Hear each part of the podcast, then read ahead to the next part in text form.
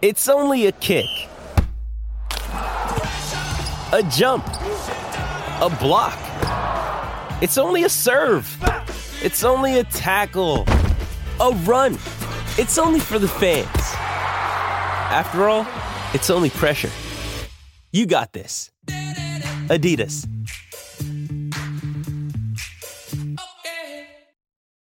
When you need mealtime inspiration, it's worth shopping Kroger, where you'll find over 30,000 mouthwatering choices that excite your inner foodie. And no matter what tasty choice you make, you'll enjoy our everyday low prices, plus extra ways to save, like digital coupons worth over $600 each week. You can also save up to $1 off per gallon at the pump with fuel points. More savings and more inspiring flavors make shopping Kroger worth it every time. Kroger, fresh for everyone. Fuel restrictions apply. You're listening to the Hockey Podcast Network. New shows every day. Find us at thehockeypodcastnetwork.com or wherever you get your podcasts from.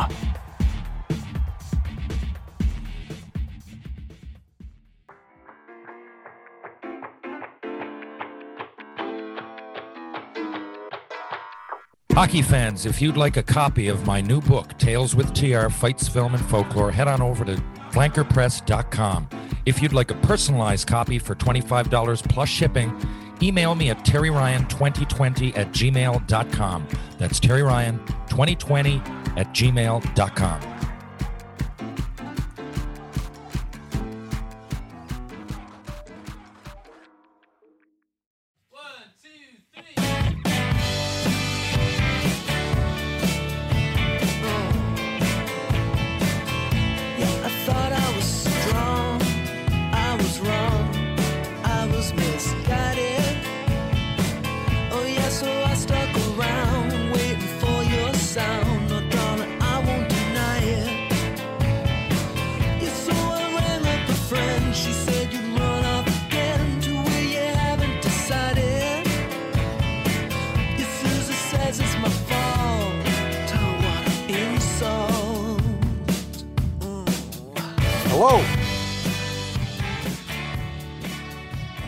Ladies and gentlemen, boys and girls, welcome to episode 88. Tales with TR. This is your host, Terry Ryan. Great to be with you all again this week. Um, a lot coming up. Chicklets Cup next week in Las Vegas. I know some fans of my podcast. We're also fans of Spitting Chicklets. It's a big, uh, a lot of common denominators there. I, I would think at least three quarters of my audience listen to that, just judging by the feedback and the content and the parallels, you know, on, there once in a while. And but hey, if you haven't, check it out. It's a pretty good show.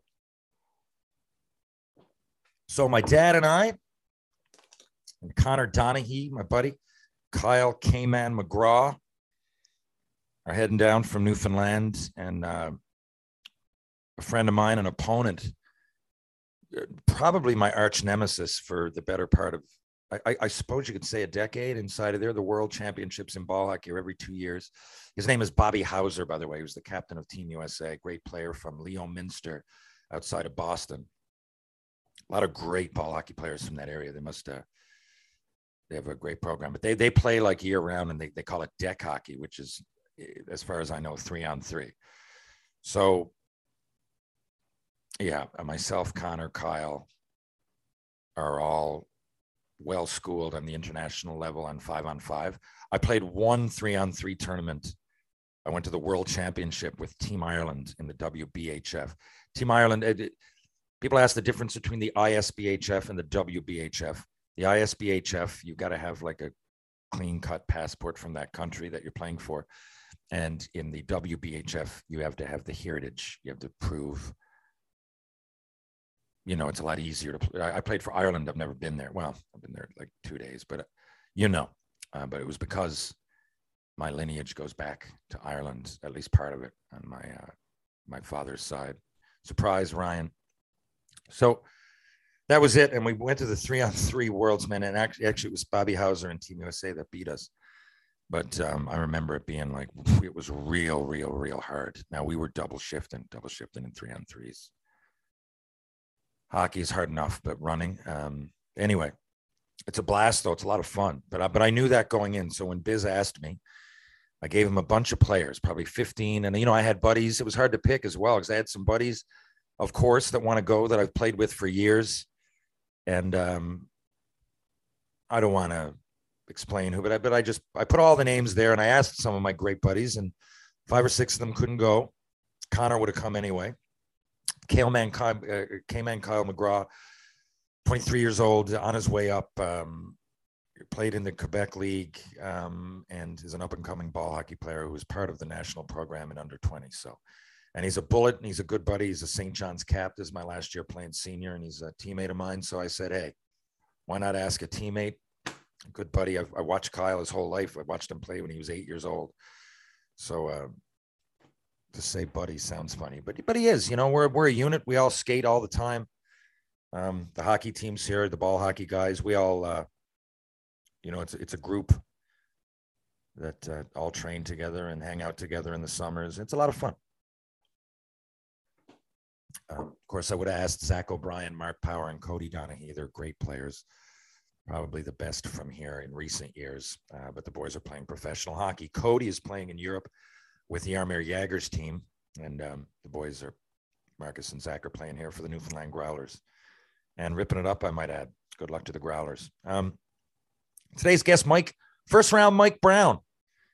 Uh, I, you know, I, I text with Brownie once in a while. Um, re- real good player. I was kind of curious. You know, I lost touch with him for a little bit in the late 2000s, and I went back and looked at his career, and it's pretty impressive. We used to joke with him, you know, call him first round Mike Brown. We knew he was going to go with the year that I, I had Greg Schmidt last week on the program. So that when I played with Greg and Mike would have been 96, 97. So all those stories you heard last week, Brownie was there for those. But, you know, we used to joke with him because we knew he was big and he was tough, right? Here's a guy, he was 15 years old playing in the BCJ and he had 128 penalty minutes. We'll, we'll get into that.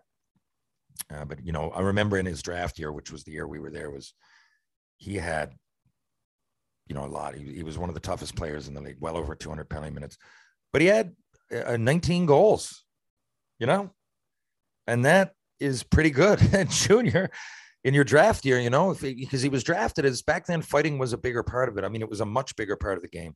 Although I'll get into it another time. It is people say coming back. I don't really think it ever left.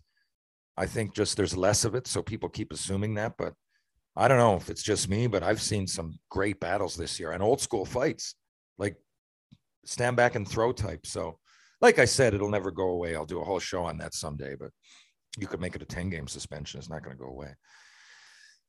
It'll happen. Um, but anyway, so Brownie, you know, and I'm looking, he, gets drafted in the first round of Florida. Now I knew he got traded right off the bat for Ed Jovanovski. So that's a, I mean, I've talked to guys I've been involved in trades in different leagues, and it, it people always go, "What's it like to be traded?" And I, I think you're often thinking about what the move is like and going to another team, but you you never, when people say that, they often don't take into account who you're traded for. And when you're traded for the captain of the Vancouver Canucks, I believe John Jovanovski at the time. Oh no, no, no, sorry, sorry. When you're traded from Vancouver to Florida, and Jovanovski was captain material. I don't know if he was the captain. He ended up being a Canucks legend. Um, you know what? You know what?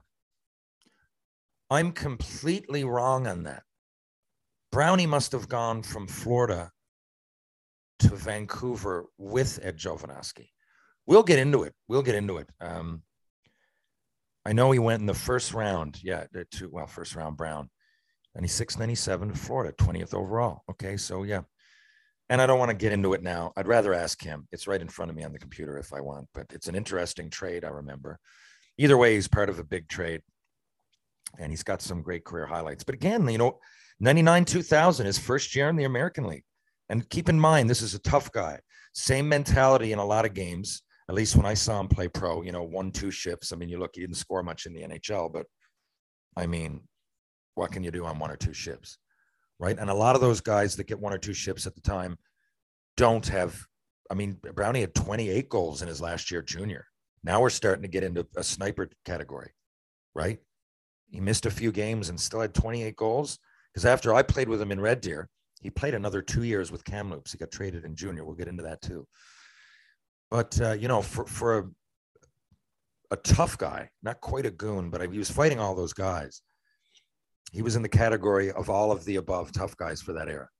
You know, 13 goals, 18 assists for 31 points, 284 minutes. First year pro. I'd love to get into this with him, and I will because I mean, what did they want out of him? For me, if you could get, God, eight goals out of a tough guy, you've gotten more offense than you thought back then. Now, I think still fights, but you got to show me a little more. Give me something in the Milan Lucic category 20, 30 points. Probably more than that this year. Looch is on fire, but you know, for him. But um, you know, that's premier for me. If you're if you're a tough guy, somewhat people would say goon. I don't, I don't really like that word because even the guys that got one shift can score. Darren Langdon is an example. Langer often got one shift. Some games he didn't play. I think he's got like 50 games he didn't get one shift, so he didn't. It's not even counted as a game played. He'll tell you, actually, I got to get him on one day. But Langer, you know, like Langer, when he played junior, he led the, led his league in scoring. It was tier two, but you know, came back here to senior hockey. He's a good player. He's putting it in. So a lot of these guys got stories that they're they're pretty good. But I mean, Mike Brown, 28 goals in major junior as a tough guy. And it's not easy. Of all the tough guys I remember from the era coming out of the West, Scott Parker, Rocky Thompson, Wade Belak. Oh God, I could Rob Skrlac, Chris McAllister. I mean, you could put Surrey in that category, but eh, he was, you know, he was as tough as them. He played more, but you know, uh, God, I'm going. Who did we have? Jeremy Thompson. We, we had we were team tough. We didn't have one go to. Ryan Brown, Jesus. But uh, you know, all the guys I'm mentioning, each team had multiple tough guys. Um, you know, alone in Red Deer, Lloyd Shaw, Lance Ward, Devin Francon, Stephen Pete. Lan- oh God, I didn't even fight there, barely. Um, Aaron Asham, God, he was like eighth on the totem pole.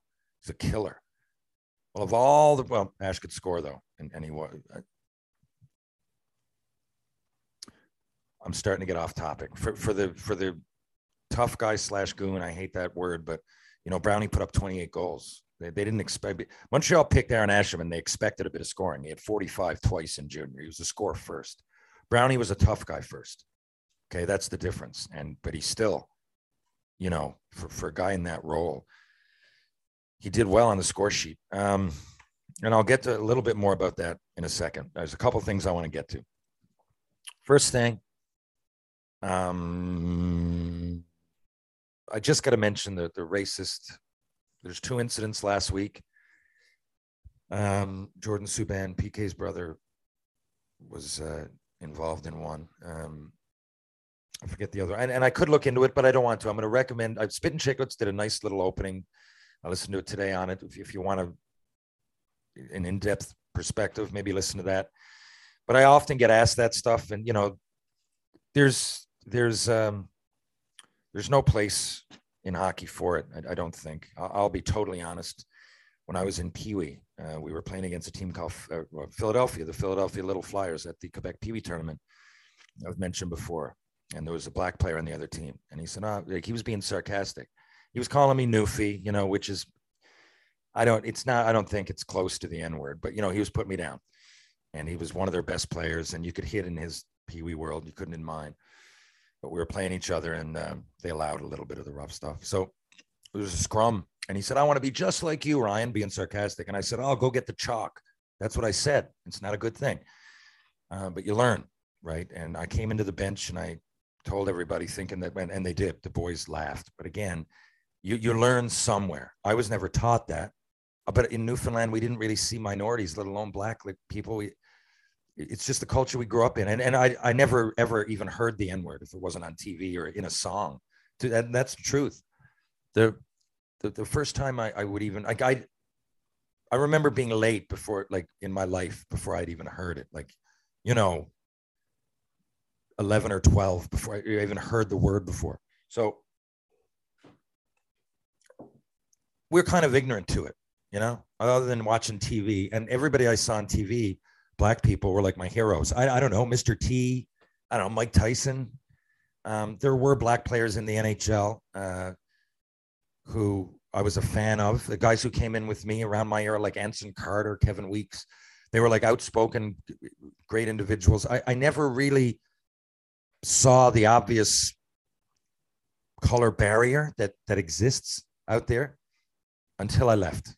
And even when I first left, I went to Northern BC. It still wasn't really prominent, uh, you know, like the, the, the issue of race, not racism, but just the issue of it. it. It just still wasn't. I just didn't deal with it. And I went to the United States and Tri City, and okay, now there's, you know, 35% of my graduating class are minorities. Now I get it. But but still, I never really came into conflict. I had no reason to develop any anger or negativity. And I'm not just saying this trying to be pompous and moral, but I really didn't see that color barrier. I, I, I didn't see it as a divider as much as everybody else. It, it just wasn't in my wheelhouse. And uh, I, I always remembered that. And I, there was a couple of incidents when I got older and um, doing some humanitarian kind of work, charity work. You know, the teams that everybody does it. Wasn't just me. Obviously, you go around to these teams and wherever wherever you are, if you're playing in the East Coast League or in the Montreal Canadiens, you're you're within that community. I wouldn't use the word icon in the, in the case of like PK Subban in Montreal, yes, but in the minors, you know, you're you're a for for for a lot of people in the community, you're you're looked up to. For some kids, you're their idols, and so you got to watch your p's and q's, and you start to kind of realize the landscape out there and, and a lot of the narratives in the cities that you go to that existed before you got there. So you know, mo- most of my dealing with any of that has been reactionary, like right now. Like when I heard George Laraque was had racist comments hurled towards him back in the day, right? That was me kind of getting my feet wet, but it just feet wet with that theme. I mean, and um, I don't know who's been my teammate the longest. Roger Maxwell, a big black tough guy. When I'm, I, I fought him in pro, but he came over and played senior hockey with us and hung out with with Maxi a lot. There's more than that, obviously, but he was probably Chicky Mentes, James Mentes, right? So the players that I came across were like good friends. So I don't want to be again pompous and say that it would never occur to me to do that, but in the heat of the moment, for people that have diff- grown up different uh, culturally, and again, I'm talking from the other perspective. I'm not qualified to talk about what it must be like as a black athlete, especially in hockey, which is dominated by white players. That's quickly changing, but you know, I, I don't know what that's like. And I imagine it must be hard. And, um, you know, I had Sheriff McMorrow on a couple weeks ago, but we didn't really get too far into it. Maybe, you guys wanted to hear that. Maybe I should have. I just felt I, I feel it's negative, and maybe that's selfish that I don't want to go there. There is something to Black Lives Matter right now. Do you need to go rioting? And, and maybe not. But when you're oppressed for a long time and voices need to be heard, you know, shit happens. And um, I'm not condoning all the violence or anything, but you know, you can see where it came from. Just like the other side, like you know, it gets out of hand. But just like what, what was it? The you know, again, I, feel for Republicans and everything. I'm a centrist I can see both sides, but I, have said it before. I don't like Donald Trump. I don't want to get too far into it. But you know, there was an insurrection. There was a lot of shit that happened last January 6th that was insane. But but a lot of those people though, they they weren't violent. They there is something to what they're saying, whether they're pissed off about their the economy or you know, the left goes too far with a lot of things. Um, you know, I don't know whether it's abortion or or uh, you know immigration or guns there's a lot of issues that are like you know they're really they're tough because both sides have a legit point and finding the middle ground sometimes can be fucking impossible um so that kind of went off the rails but but you know what i'm saying usually whatever movement even if it seems wacky there's a reason that it came into existence. And usually the reason is much more level headed than the result ends up being. Uh, anyway, I just don't think, I think in this day and age, um, really, I like what Biz Nasty said. I think at the beginning of every season, you should maybe have that kind of sensitivity. Or, and I don't want to go too far here. I'm not one of those guys that thinks uh, we should all have five bathrooms, or you know, let's go too far with it. Everybody have a pink jersey. Look, just accept people. You don't need to go too far with it. Acceptance and tolerance is important in our society, right? But I think if we did that more and more and more at the beginning of every year, then subconsciously maybe it wouldn't be in your head to hurl an insult. And a lot of times that's what it is, right? I, I, it happened to me. Some people are you fucking stupid newfie, because in their head there's a there's a stereotype already built up. It has nothing to do with me, right? I I, I, don't want to name people out, but there's people that are my friends on other teams in junior that did it, right? Now I'm not saying it's justified to turn around and go you n word, um, but there are people that have said it that it's heat of the moment and you'll look into it and they're not actually racist it was just they had you know less than one second. You think about your brain processing information and then spitting something out.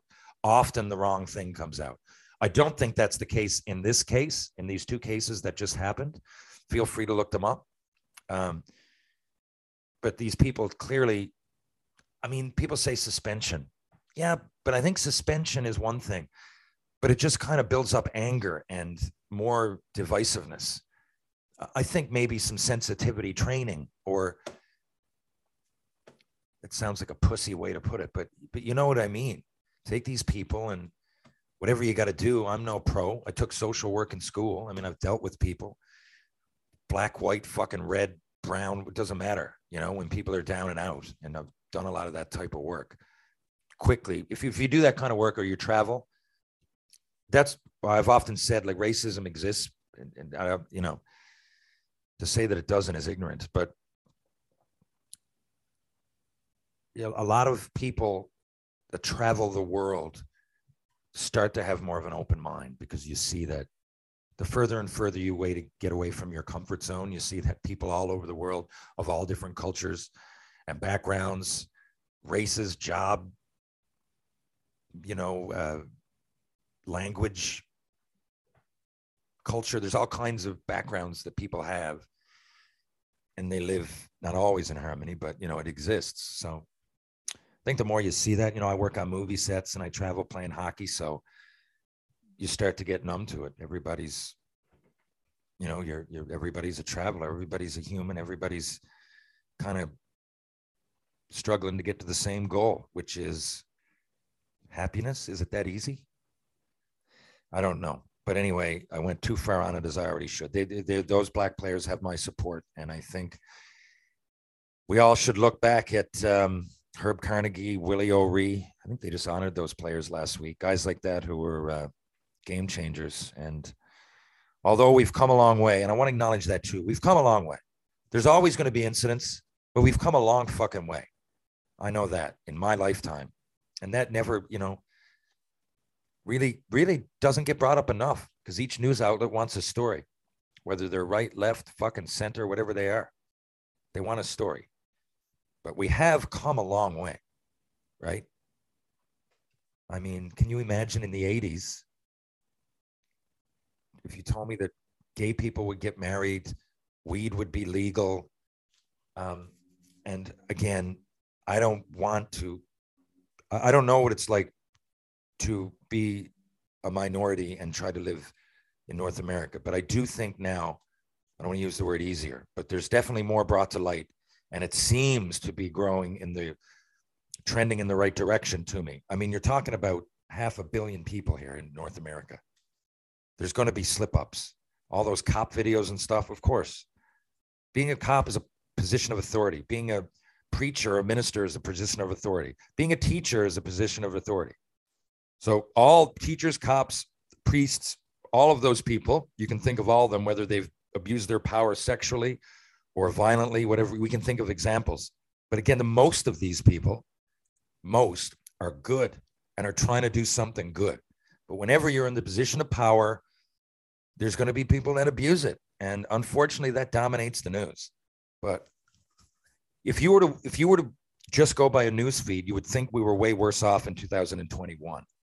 But remember, in my dad's lifetime, black people had to sit at a different part of the bus than white people. Aretha Franklin had to sing, go out and perform in concert. And if I don't fucking know, uh, Frank Sinatra was playing after her, she wasn't allowed in the concert. And this would happen. Okay. That was in my father's lifetime, who's still like, he's 69 years old, but he's a functioning human. No, knock on wood, physical problem. We're going to Vegas next week. What I'm saying is that, you know, he's alive and on the go. This wasn't 300 years ago. And even then, it would be too soon in the history of human existence. You're talking about a fingernail hairline. But it's come a long way. Still shitty. I don't know what it's like to be a minority, but it has come a long way. So I'd like to acknowledge that. Um, okay, Ronnie Spector. I'll get into after I interview Brownie. I'm going to leave you guys with. Uh, I'm going to try to recommend an album locally and like a you know a mainstream album and then a local album you might not have heard of. We got a lot of great music in Newfoundland, so why not promote it? So every, I'm going to try to ev- remember, write down. I got like all I do is go around with these notebooks, like, and I got like 20 of them with everything from interviews to jot notes. Anyway, I'm going to try to remember that at the end of each interview segment. I'm going to recommend a song um, or at least an album or something. I'm going to talk a bit of music. So we'll talk about that in a little bit. I can't go any further into this interview without saying congrats to Keith Yandle. I don't know Keith Yandle from Adam. The guys I'm going down to uh, play hockey with in Vegas, spitting chicklets. They do. You know, he's I think he's Witter's real good buddy. But uh, to play 965 games in a row, I, I don't like. I remember hearing that when I played in Montreal. Mark Recchi was the current Iron Man at the time, the modern day of the era, and I think he was like well into the 400s straight games which in hockey is nuts. Like I mean it. Most people look, most people don't play the full year, even if they're good and they don't have a major injury. At some point, they might get a day of rest, right? Um, and you you you, you know you, you don't go it any hockey player out there at any level after hitting knows that I'm not saying they just take a game off. Like you're hurting especially in the playoffs. I don't know anybody in any level of hockey playoffs that after game one isn't starting to ice and everything. The playoffs is different, but you know, a regular season even with all that hitting and chops and and you know, even accidental physicality, just you know, you're 10 from the 10 game. That's why people you can't pump iron much in the regular season. I don't know if people know that, but or think about it but you know, you see a guy, you know, you don't see a lot of real big play. Back in the day, you would see the odd goon. And I hate that word, but because I guess if you're going to get one shift and go and manhandle people, it was kind of acceptable. But it was hard. Like, but then if, you know, if a guy like Dave Morissette, say that I played with, he was that guy, one shift a game. You know, and, but he could have been effective, but his body was just geared because he was spending so much time thinking about fighting that the way his body was built, I don't know if he could have even been finesse. It was, you know, but the, the best tough guys, even Probert, if you look at him, he certainly wasn't like built like a bodybuilder. He had good cardio. People don't give him that, but he did. Um, but often, you know, you're not going to get bigger in the regular season, but you got to have stamina. You got to have balance, balance and stamina, I would say, in hockey and being able to take a punch. I talked with Nasty Morasty about this, and he, he thinks number one is being able to take a punch. Maybe so. Um, I would think one of those three. You got to have good balance, so you can't, you just can't get in. I've, I've, gotten into too many fights with guys that are way bigger than me. Um, you know, like a guy like Cam Janssen to, to see someone six six that's supposed to be this big tough guy, but they can barely skate. It's like a walk in the park. It's it's a gift because you just start shaking him around and Bambi on ice, and then you tune him in and he goes down. Different if we're in the bar, you might kick the shit out of me, but you know, and stamina. And I think if, if you were to ask me about my fighting, not that anybody did, but you know, what am I, what else am I going to talk about right now? Um, it was definitely like I knew I could take a punch, but I, I knew that after like a few fights in junior but I didn't know the rest of it. But as we got older, I mean, I, I fought guys that were a lot bigger, st- strength wise. Even I don't ever remember lifting for like power or anything. I could often not bench press my body weight. I'm serious, but I always had strong cardio and I had great balance. And sorry, I always worked on my legs though. I would run stairs. I still do that though, all the time. And I think that I, don't like core and like, you know, my core was always, I was always playing ball hockey, but I would do plyometrics from day one. That's one thing I always did and I still do. So there must be something to that because having the big legs or, or at least strong legs, I'm, I know helped me because a lot of it when you're playing hockey and you're fighting is to just stay there. And, you know, people are trying to twist you around and they're, some of the tough guys are big boys. The guy I'm going to have on here, 6'4, 220. So when you fight them, you got to, and with balance, right? We wouldn't go in the first round. Well, you, you've got to have some level of stamina and you got to have a level of balance to you. And that comes from, in my mind, in hockey, core stuff, leg strength. So for me, honestly, I, I don't know, maybe I'm wrong, but I didn't see, like, when do you use your biceps in hockey? I never worked out on them unless they, like, if you incorporate, I guess they're getting a little bit toned when you're doing push-ups, I suppose. But I never ever did bar like those curls or anything. Correct me if I'm wrong. When do you use your biceps in in hockey? Um, again, of course, I did I did the workouts and stuff. I just so you know with with some circuit training you would get your biceps in there, but I never remember giving it a second fucking thought. Biceps gives a shit. Um, Kevin Callaghan asked me a question. I, I, meant to incorporate this the last two shows, and I haven't. I'll get into it more when I have Langer on. Actually, good question. You asked me about scraps in senior hockey. And when I first came back to play senior hockey, did everybody want a shot at the title? Well, I never really looked at it as I had a title. Thanks for the question, Kevin. Um, and the Newfoundland Senior League's pretty good. There was always tough guys coming in. Tristan Manson is one from Halifax. Uh, Darren Langdon played for Deer Lake. I fought him twice. Richard Paul played for my team. He was usually the guy to fight Manson. I mean, people did, but they respected me. And it wasn't the Quebec Senior League. Okay, Newfoundland Senior, the teams want to win. If a fight breaks out, great. And there's a few of them, but it's not like this foregone conclusion. I've gone full seasons in senior here and not fought. What I will tell you is the first few years, you know, I senior's been great for me because I had to retire from professional hockey in 2003, 2004, that season. And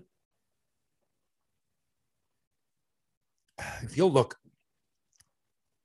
it's um at my stats, right? Like the last three or four years I played, I was only getting 30 or 40 games in. It's because my ankle was a few other things, but that was the major injury. Not that's how I knew. I knew I couldn't get back to the NHL because I would feel great on Friday, and then we'd play Friday, Saturday. Sunday, I would always take off. Monday, I'd go back to the rink and we'd be practicing. Usually, say that would normally be a weekend, whatever league you're in. You know, two games, Friday, Saturday, Sunday, one of those, you know. So, but it, it would be like, I, I, I can't explain it other than like arthritic. Like the injury had gone away itself, right? But I'd had surgery and which I don't know, inconclusive, I guess. They tried to remove some scar tissue uh, that had built up. But I just, I just couldn't, I couldn't get over that 40 game mark, right? It would just get to the point it would seize up. Then I'd need three days off. So that's why I retired from professional hockey.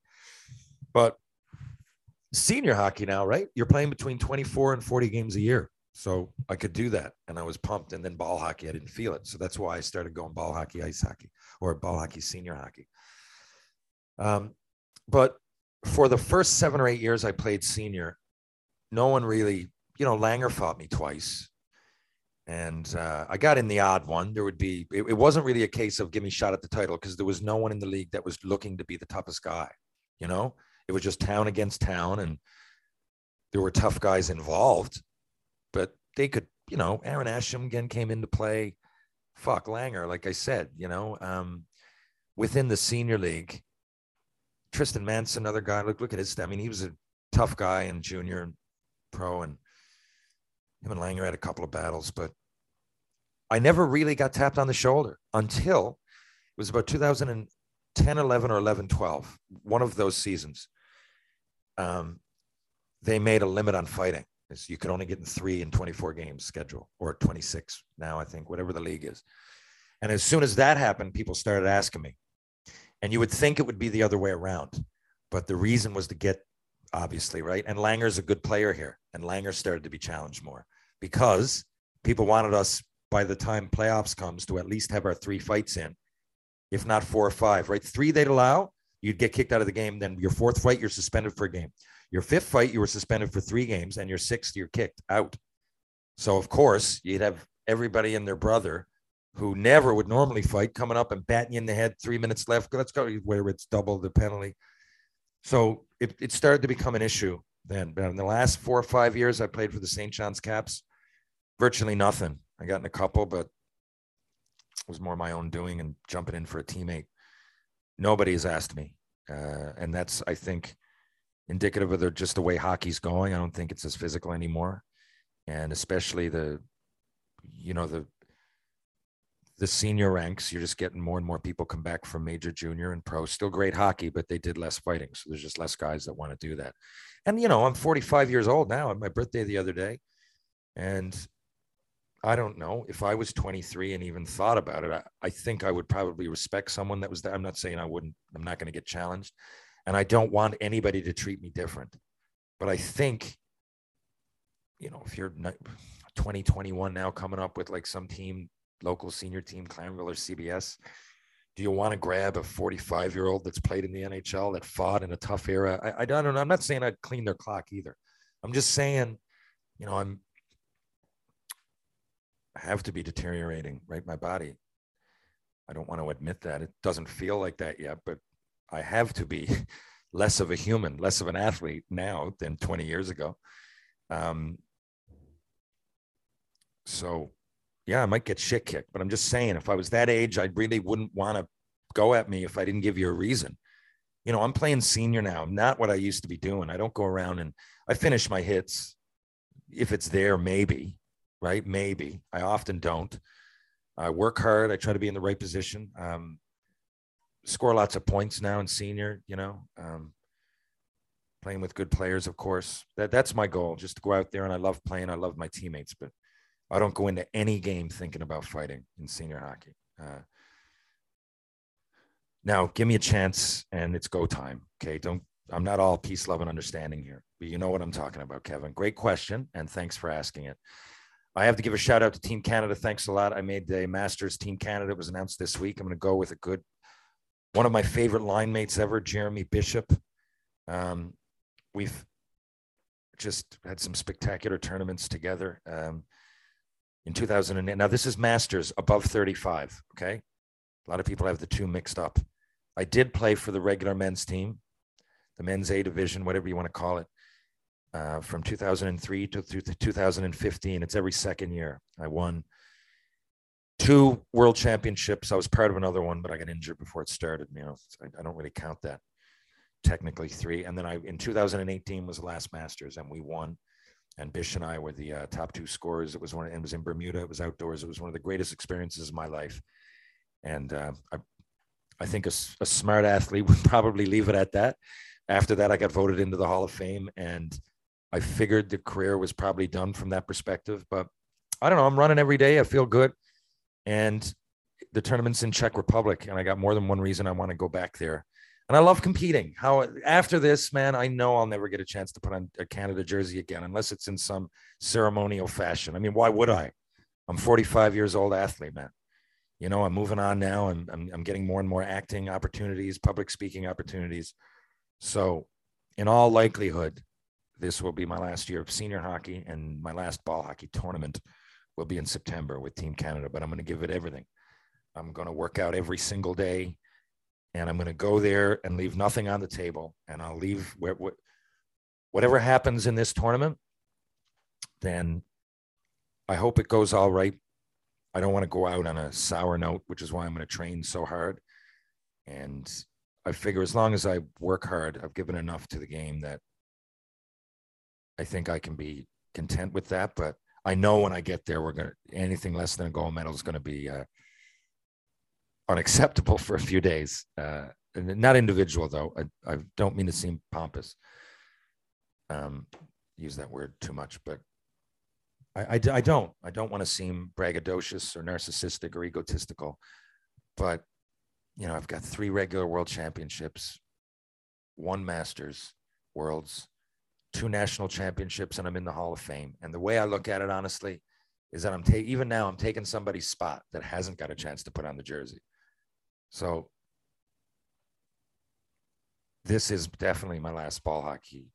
Uh, same thing in senior hockey. It's on a smaller level, I guess, relative, but it's it's playing for the herder here is a big deal. Everybody, uh, it's, it goes goes back hundred years. The trophy. It's uh, very important to a lot of hockey players here, and uh, every year the herder gets thousands and thousands of fans. And um, you know, even just playing for the Caps, I'm taking somebody's chance to do that away. So I think any more after this of ice hockey or ball hockey, and I think I've worn out my welcome. And uh, you know, as an amateur athlete, putting on the Canadian jersey is probably the biggest honor you can have, right? So I guess there's a part of me inside that's being a bit selfish, but I want to go do it one more time. I'm not kidding you. Every time I do it, at least for a game, that I get goosebumps, and I've got to often do it in the bathroom area or whatever. I got to kind of walk out of the dressing room because I don't want to. I don't want the players to see me crying, and that's the truth. Um, just you know, I thought my career as an athlete was over in 2003, almost 20 years ago. And George Gortzos and Tony Anito and Steve Power and Ian Morris, for the most part, through the last 20 years, kept me focused, got me involved on this national level. And once I saw what was possible, I was like a dog with a bone, man. I uh, I was given a new opportunity because of George and Tony in the ball hockey world, and um, I'll forever be grateful. My life changed. That first ball hockey world tournament I played in 2003, and I recommend the sport to anybody. It's not hockey's becoming elitist, and um, a lot of players who probably would play professionally don't even have the opportunity to start because they don't have money for skates, let alone the rest of the equipment, let alone the registration, let alone the all star fees, let alone the training. I think it's almost embarrassing as a hockey player that represents a lot of these people's, not as an agent, but you know, Newfoundland athletes, Newfoundland hockey players. I feel in some way I represent them. And, and a lot of times I do. You know, people from the mainland that want to call and get a tip on a player or want somebody's number for an interview or, uh, you know, just want the goods on somebody as, as a coach, you know, what kind of person they are. I'm often there for them. And, uh, you know, I can speak for a lot of people when I say that they think the game's getting too expensive. It's getting out of hand. Uh, but ball hockey, you know, you need a basically ball hockey derives from street hockey. And I think if you really think about it, more people play street hockey than they do ice hockey. Because street hockey is going on. You got a ball, you got a stick. You don't even really need a net. You need two sneakers or two goalposts, but you know, with a net, game of street hockey, even registration for ball hockey, all that is peanuts compared to ice hockey. And a lot of people can run, right? So they can immediately, and if they have an affinity for hockey, then they, they can immediately make the transition because they can run, right? So I think it's a growing sport. I think someday it'll be in the Olympics. I'm kind of surprised it's not. Um, if women's hockey's in, and nothing against, I mean, I'm the biggest supporter. I think it should be in. But for years, there was only two teams that were going to win. So if if if if the reason that ball hockey is not in is because there are two or three teams competing, it's not true anymore. Canada, we won four in a row. Slovaks are at three now. I think they'll tie it if they win the next one. Czech's good, but I, India was in the final a few years ago. Um, they, you know, a lot of Canadians that have dual citizenships that play ice hockey go over there and start it out, and then you know, ball hockey takes off. Imagine. Um, Latvia is a good team now. Russia were never even part of it when I was younger, but now they are. Uh, it's my it's the last worlds I played in. There were 16 teams, two divisions of eight.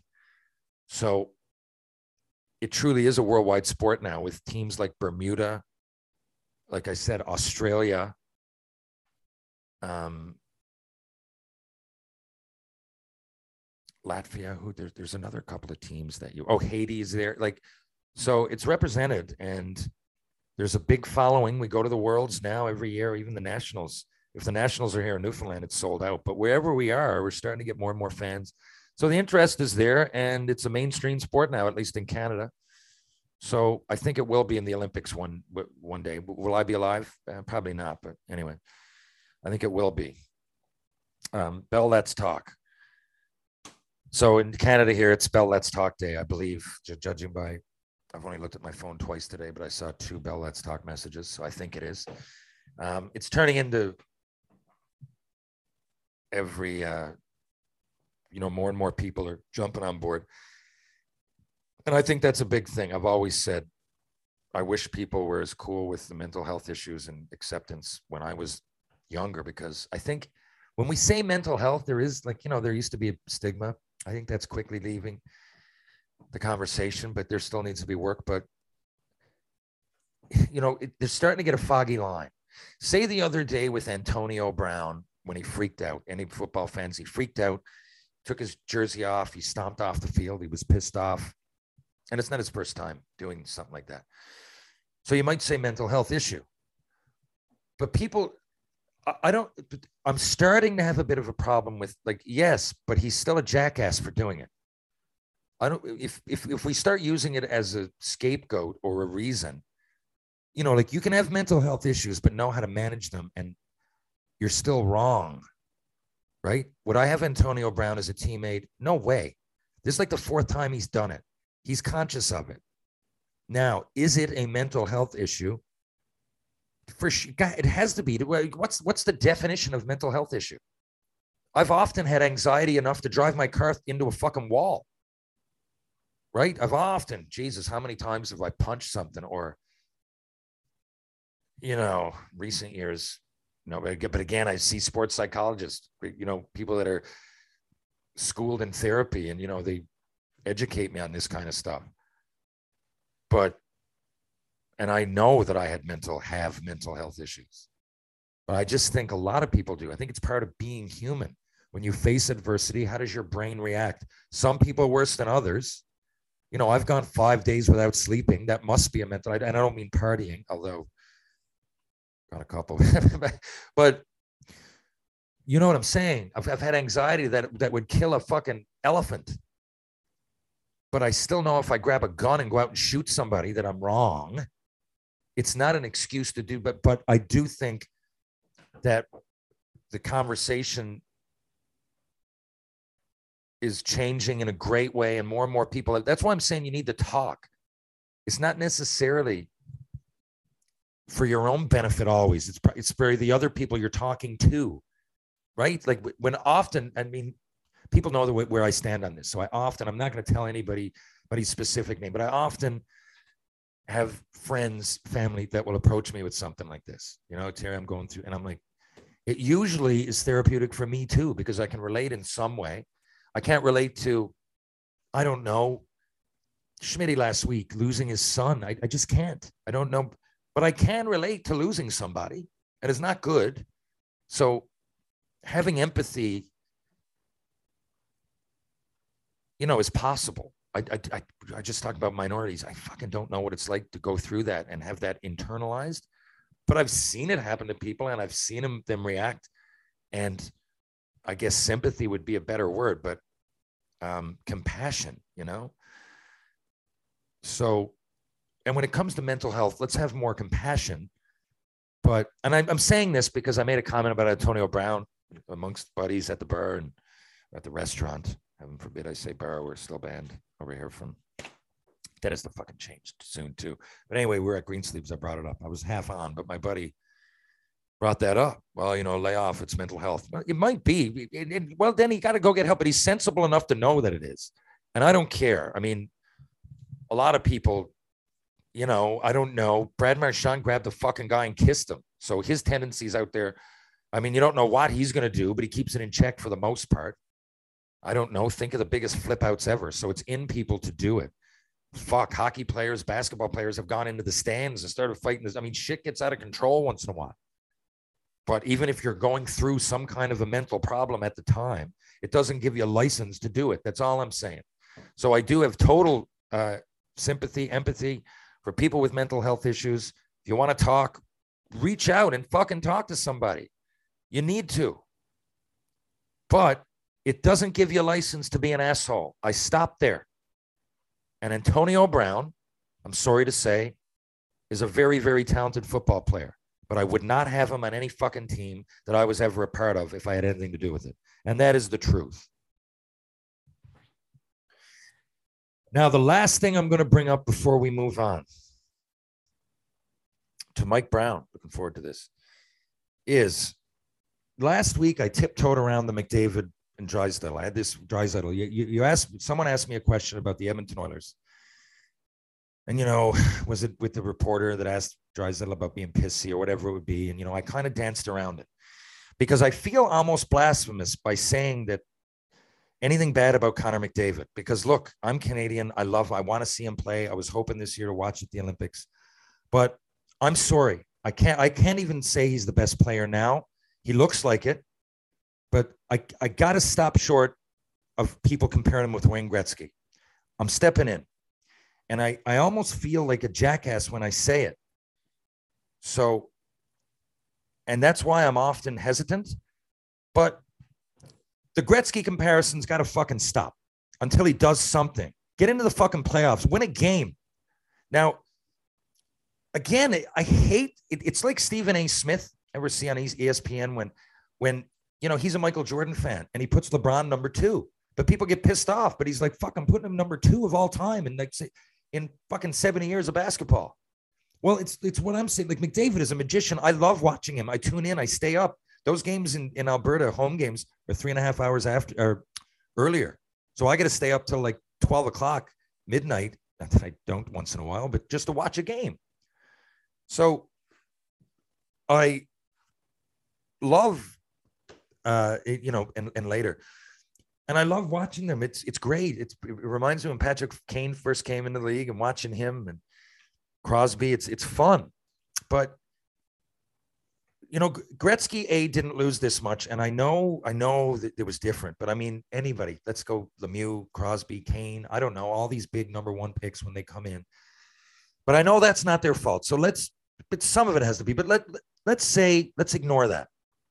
Now, what I said to you guys before, I wasn't sure about the stats, but now, right now, I just brought up what I remember. I brought up the stats from the 80s on. So the NHL scoring leaders. Remember what I said? Me and Ken Reed like to say the term relative dominance, right? Like I always use Babe Ruth. Babe Ruth for years until, you know, McGwire and then Bonds broke it. It's steroids or no steroids, whatever. In the late 90s, early 2000s, some baseball players broke the home run record. It was Roger Maris who had 61, I think, like in the early 60s. He had 61 home runs. He beat Babe Ruth's unachievable record of 60, right? But when Ruth had 60, the second guy had 14. Okay. When Maris had 61, it was still a lot, but all kind like I don't know, right? But Joe DiMaggio, Mickey Mantle. I'm going back and sh- shortly after who Hank Aaron. You know, there were players that were power hitters that had 40 and 50. And then, you know, in the 80s, without I can remember, you know, baseball when I was growing up coming in, uh Canseco, McGwire, I don't know, even like Joe Carter. You know, you you were watching home run hitters and it was spectacular. But Babe Ruth, relative dominance, to me, his 60 are more eye drop, jaw dropping because the game clearly he was way, way ahead of the game. It started catching up, but he's still got one of the best seasons ever. It was 100 years ago, right? Relative dominance. So I've often said with, with, with for 15, 16, no, 16 years in a row, other than the one year that they were both hurt, Jagr won it. Gretzky or Lemieux won the scoring. Now, relative dominance. I don't mean they won the scoring. Here, 1979 80, Gretzky's first year in the league. Marcel Dionne ties 137 points. They tie, right? Second year, Wayne Gretzky, 164 points. Marcel Dionne, 135. So now Gretzky's starting to win. Now he, he's pulled away there by 30 points, which is a lot, right? That's a lot. 1981 82, Wayne Gretzky, 212. Mike Bossy, 147. Okay, now just start to think about that. 65 more points. He's starting to lap the field. 1982 83, Wayne Gretzky, 196 points. Peter Stastny, second, 124. 124. Gretzky is starting to win by closer to 100 points than 50. 1984 85. Wayne Gretzky, 208. His teammate, Jari Kurri, 135. Dale Hawerchuk, 130. Wayne Gretzky is more than, he's starting to be. Wait, wait, one more. 1985 86, Wayne Gretzky, 215 points. Number two, Mario Lemieux, rookie, 141. And then after that, Mike Bossy, 123.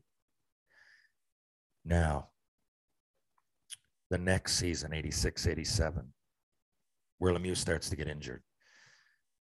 We're like in his third year. Lemieux, 63 games, 107 points, so almost two a game. Gretzky, 79 games, 183 points. Number two, Jari Kurri, 108. 108.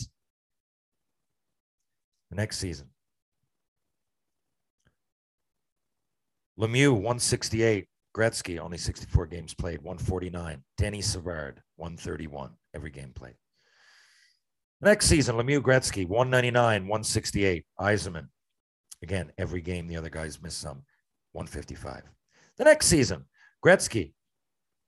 This season, Lemieux only played 50 games. He had 123 points. Gretzky, 142. Number two, Messier, 129. Again, 1991, Gretzky, 163. Second, Brett Hull. Lemieux missed this whole year with cancer. Gretzky, 163. Hull, number two, 131. Full 32 points ahead of anybody else. Once again, now we're getting into like Gretzky's like in his early 30s. 92, 93, Mario Lemieux, 160. Pat LaFontaine, 148. But you know what's key? He won by 12 points, which is quite a bit. Mario Lemieux had cancer and was undergoing chemotherapy. He didn't play his first game till the 25th game of the year. I'm reading right now. Pat LaFontaine, 84 games played, 148 points. Mario Lemieux, 60 games played, 160 points. Beat him by 12 points. He played 24 less games. And they were the first games because he was getting cancer treatments from the summer.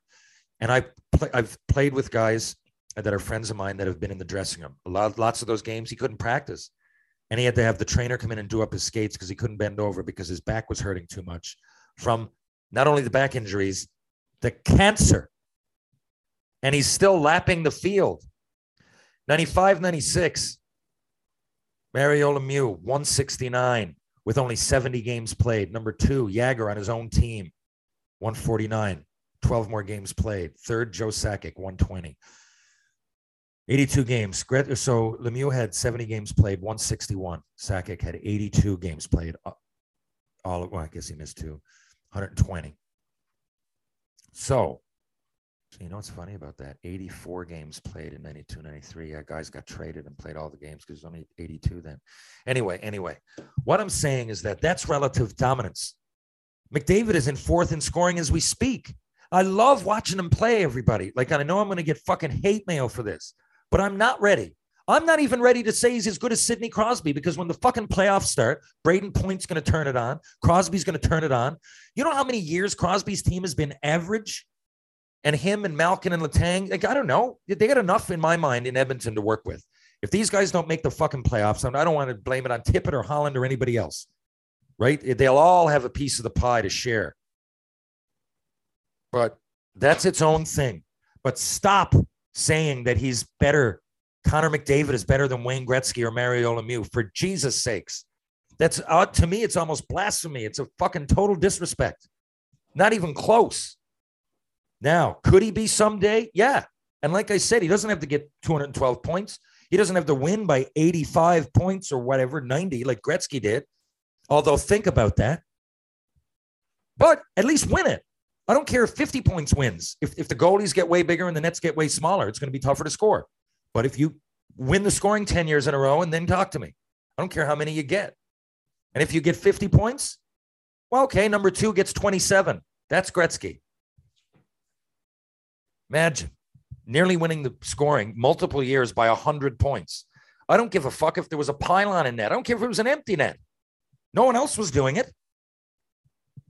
Right. And I, I just, I, I hate watching these new agers with recency bias. Watch McDavid go end to end four times and then crown him the best player ever.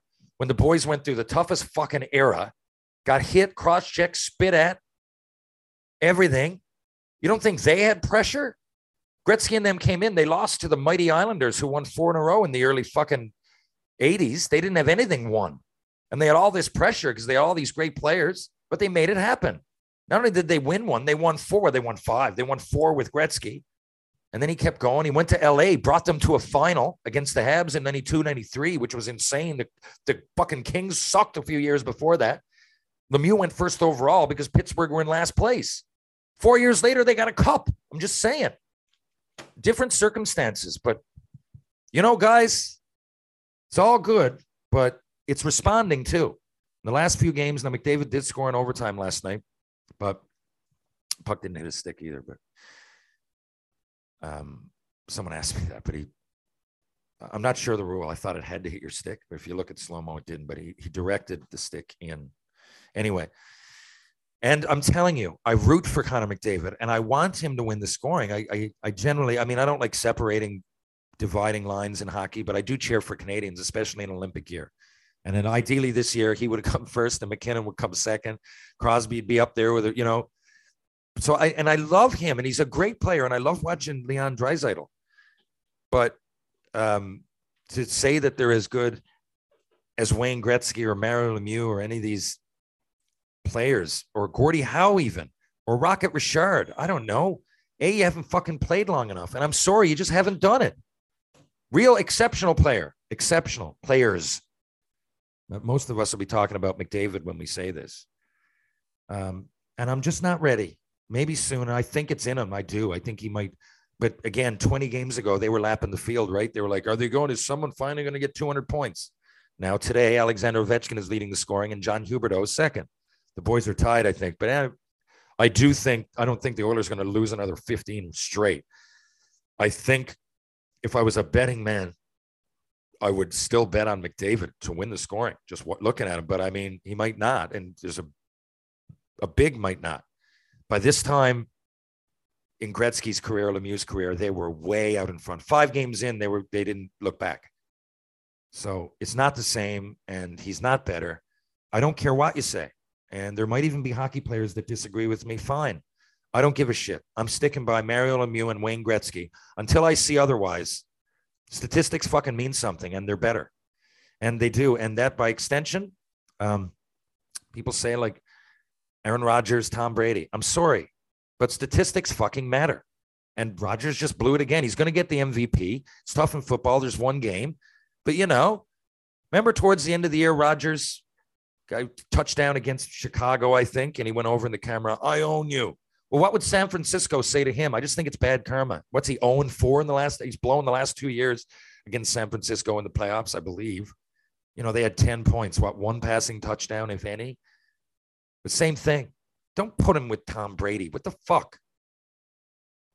Think about this in, in football. Here, here's some guys in football, or, or some stats, and some guys. the Steelers and the Patriots have the most Super Bowls ever since it went to the NFL from like the AFL. I don't know. It was the 50s or 60s. It was way back.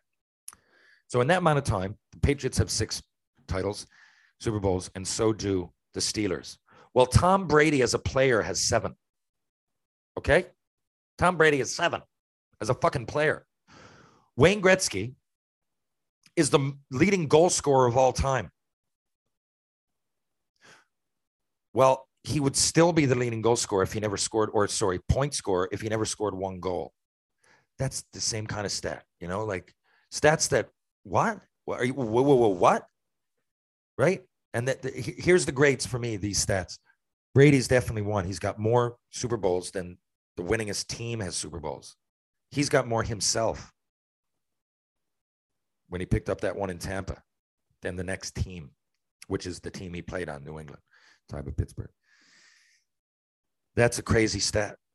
the fact that he's playing at 45 and runner up for likely runner up for MVP is is nuts. But the, but those like to me, one or two stats separate every like you look whoa okay like each great player.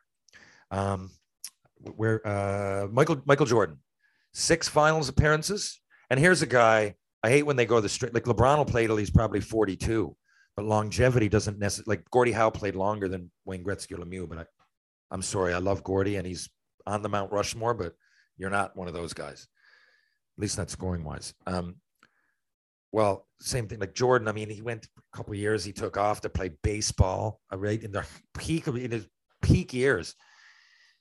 Um, you know, then he comes back at the end to play with Washington. I think he was part owner, and you know, it was just eye candy for the fans. But he did it and brought his overall stats down. When when Michael Jordan got into the outside of his crazy personal statistics, six finals, six wins, he never even let any other team get to a game seven. Four sweeps, then he won in five and he won in six. To me, that's that's incredible. You get to six finals, you win each and every one of them. So that's that. Um, like the, the, the Gretzky thing, and in more than one of those years, he would have won his the scoring just not assists. But he's more assists of all time than, than the next player with the most points. Messier, Jagr, Howe, all those guys don't have as many po- points together, goals and assists as Wayne has assists. And I find that mind boggling. Tiger Woods, um, I think he held all four majors, but not all in one year, but he held them all at the same time. I mean, it's golf.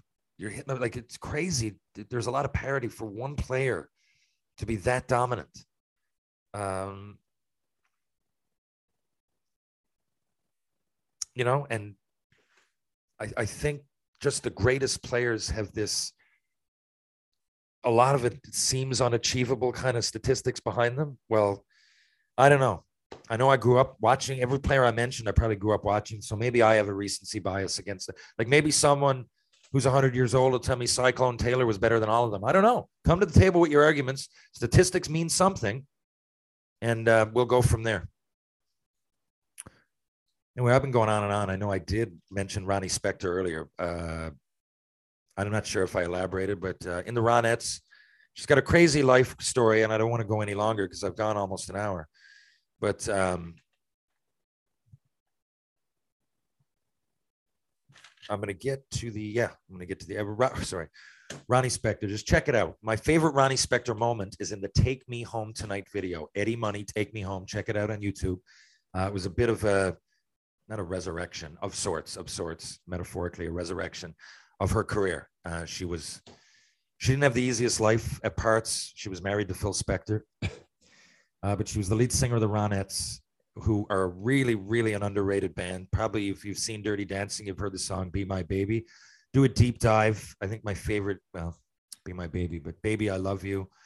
Um, they and they have a great Christmas album. You probably all heard that. Anyway, Ronnie Spector deserves the dive. Check it out.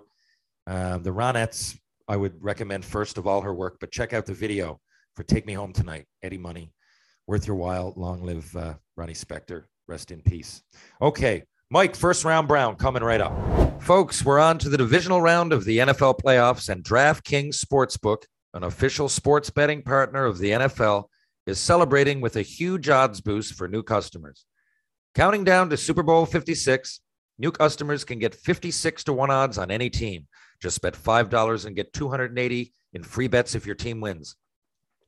If Sportsbook isn't available in your state yet, you can still get in on the action of the divisional round.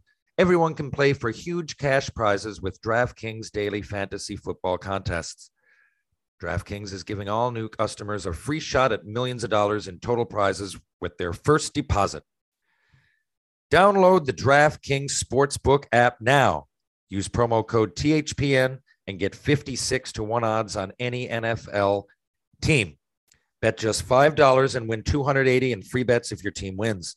That's promo code THPN for 56 to 1 odds at DraftKings Sportsbook, an official sports betting partner of the NFL. Must be 21 or older, New Jersey, Indiana, or Pennsylvania only. New customers only. Minimum $5 deposit and $1 wager required, one per customer. Restrictions apply. See DraftKings.com slash sportsbook for details.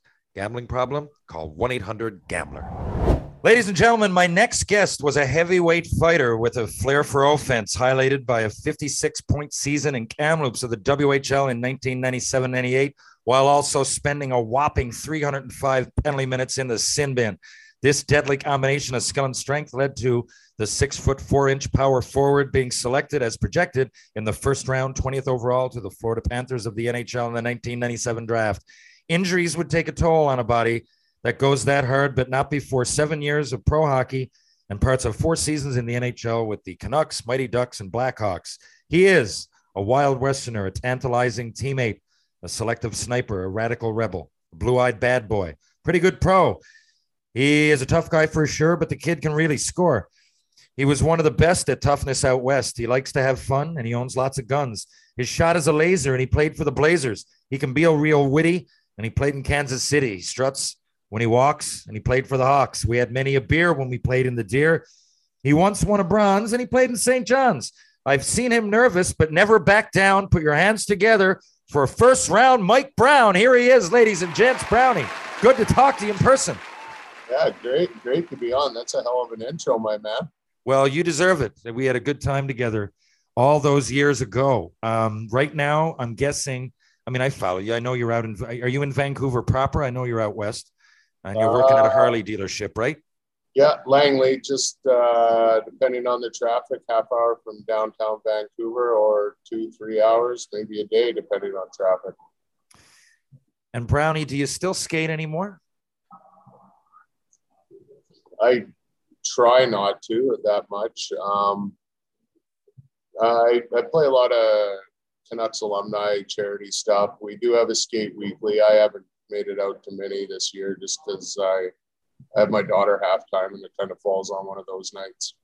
You have your daughter half the time, which leads me to believe you're in the boat of divorce, as am I. Uh, yeah, divorce and uh, common law separation. So yeah, You got the double there. whammy going. Yeah. good- Like the kids, though, they're they're good shit. Hey, I'm only laughing because I know that I, I follow you on Instagram. You got a good relationship with your family and everything, and life happens. I think a lot of us are in that boat. So I'm going back. We got you for 45 minutes, folks. Mike is actually at his dealership now at work. Um, but I wanted to have you on and it's short notice, but I'm glad you said yes. Tell me all about it. I played junior in BC when I was Bantam age. You went to Merritt as a kid. I don't know what happened before that. And you know, I remember you talking about this. So to put it in perspective for people, I met Mike in 1997. It was the 96 97 season. I was sent back to Red Deer from Montreal. Two years older, we play a similar game, you know, in that power forwards that went in the first round. That hadn't happened yet. We could all see the writing on the wall. It was going to happen, but it hadn't happened yet. But I remember you telling me before Hockey DB or any of that that you did a lot of fighting. And now I'm looking at it 128 minutes for a guy 15 years old. Now, how did that all happen? How did you get to Merritt? And did you expect to go high in uh, the NHL draft when you were just 15 or 16 years old? Um, well, I was coming off a, a pretty good minor hockey league career, I guess, in, in Penticton, and um, Why Penticton? Aren't you from Surrey? No, I was born in Surrey and then kind of lived everywhere. My dad was RCMP, so I we went in Inuvik, Fort McPherson, Hazelton, and then we were in Summerland, Penticton for the bulk of my childhood.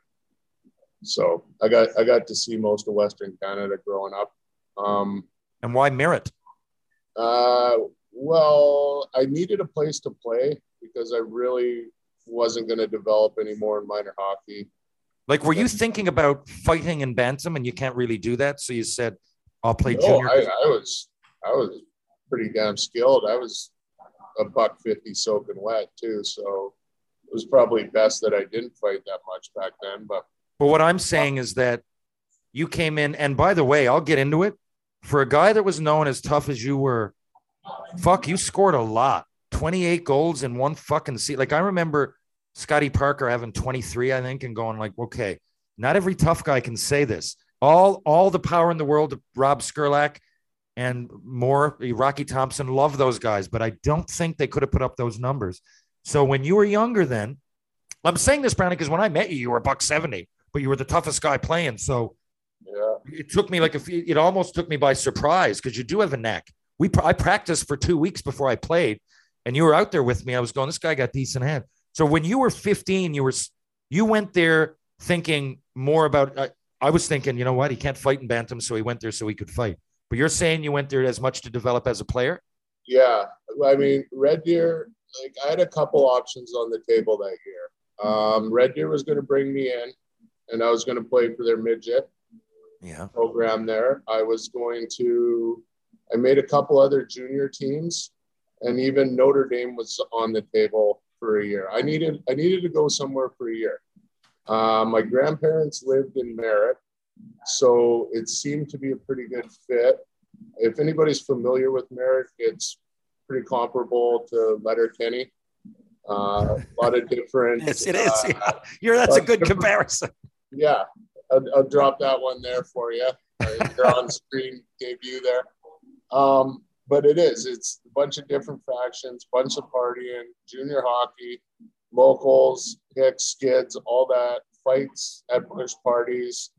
It, it, it was a gong show. And I mean, I still got a group chat of Merritt buddies since I was 15. So, you know, I, I got some pretty good friends coming out of there.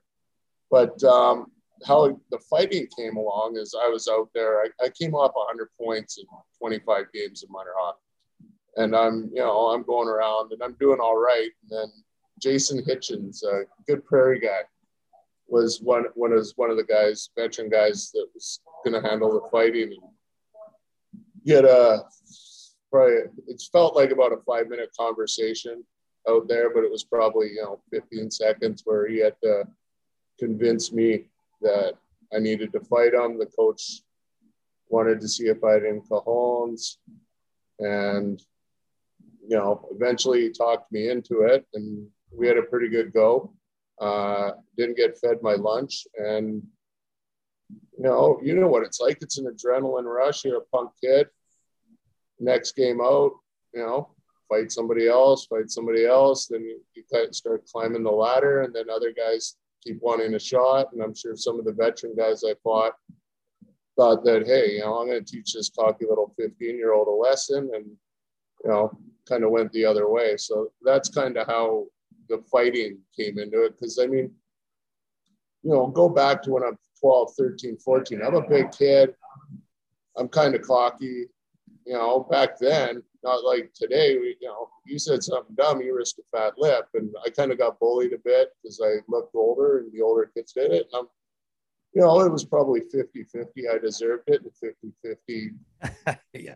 I Some of it definitely. Trust me. I saw you out there. Yeah. so I mean, yeah. So Did you go in the Bantam draft? I'm Yeah, guessing you went high. yeah, I think I went like sixth or seventh. I, I told a few teams I had a really good relationship with Carter Sears. He From was the head scout in Red Deer in our day.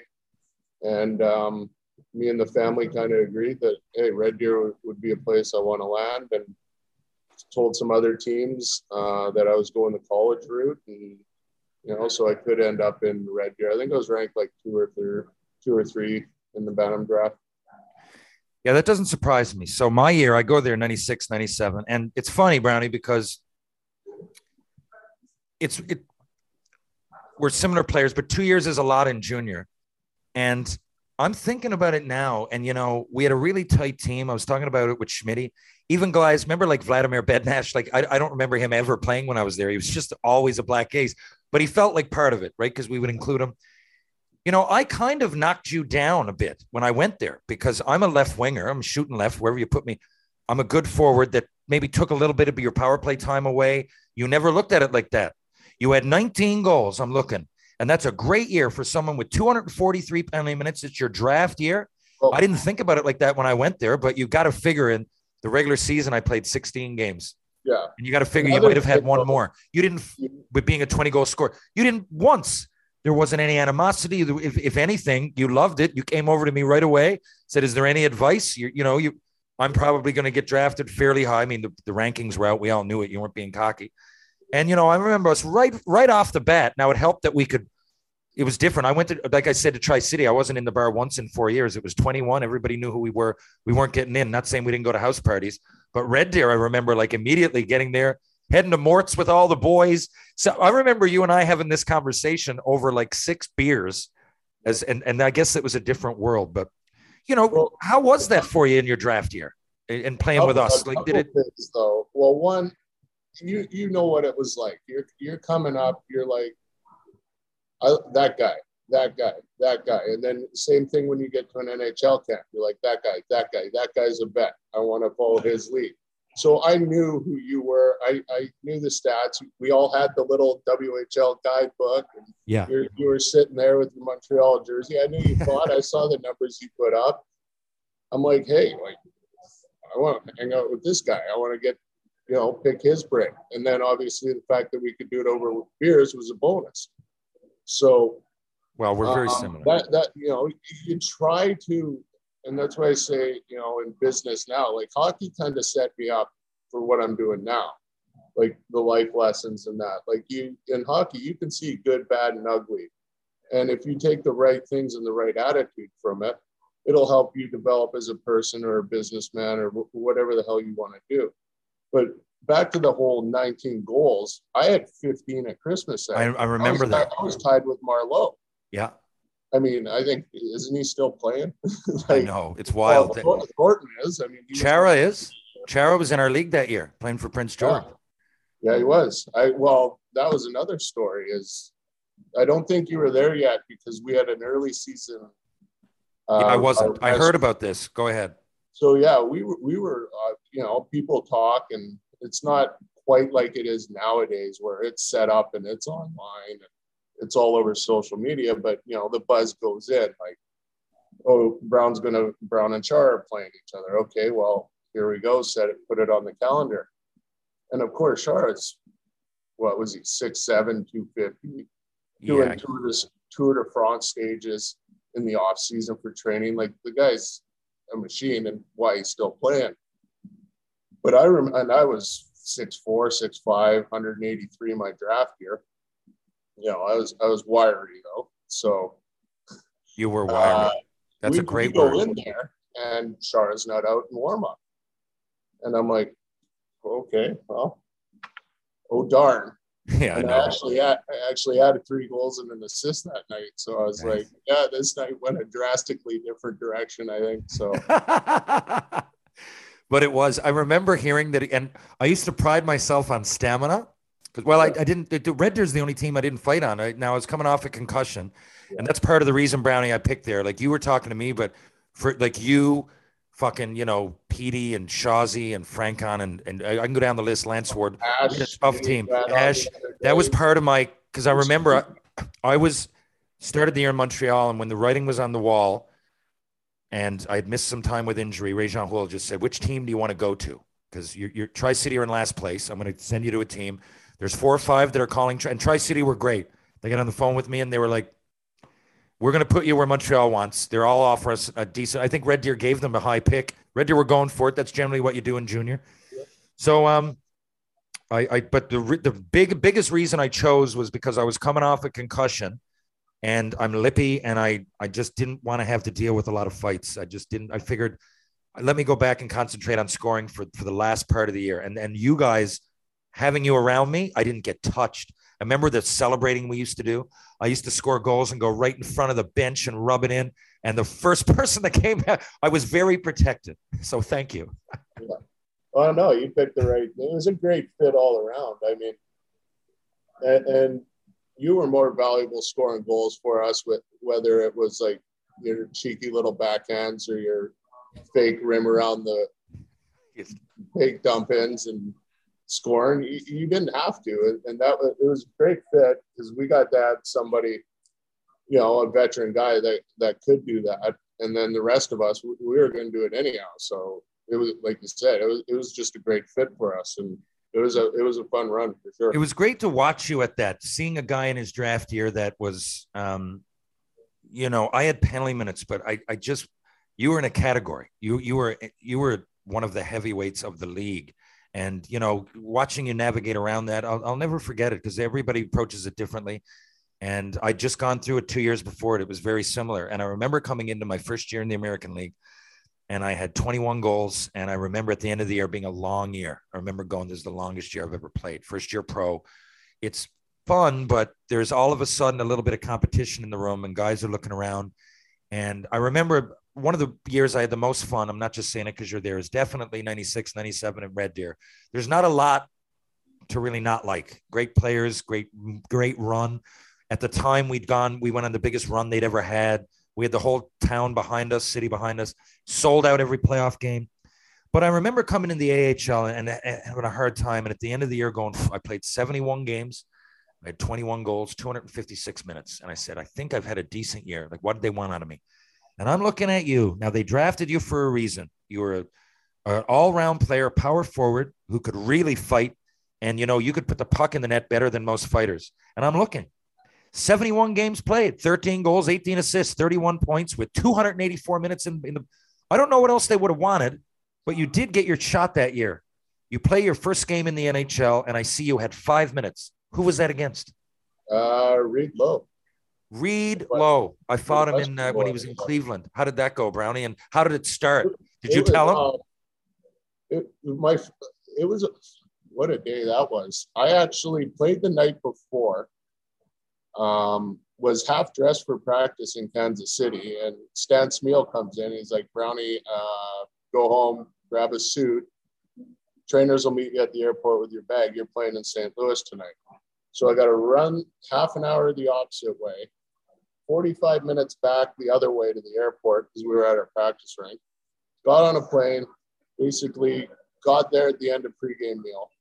Um, said hi to all the guys, tried to mix in a nap, but you know what you're doing. You're sitting, well, it's not even texting back then. You're calling everybody, hey, I'm I'm playing tonight, I'm playing tonight, I'm playing tonight, tell the family and friends, blah, blah, blah. Get to the game. Like it was just, I didn't realize really what was going on until my first shift and I lined up against Al MacInnis. And I looked across the ice Oh, and like wow. I'm pretty sure it was Chris Pronger on the other side. Oh. And I'm like, holy shit, I'm in the NHL. I remember having that same feeling Oh. going, okay, puck's going to happen. Like, this is what I see on TV. Go ahead.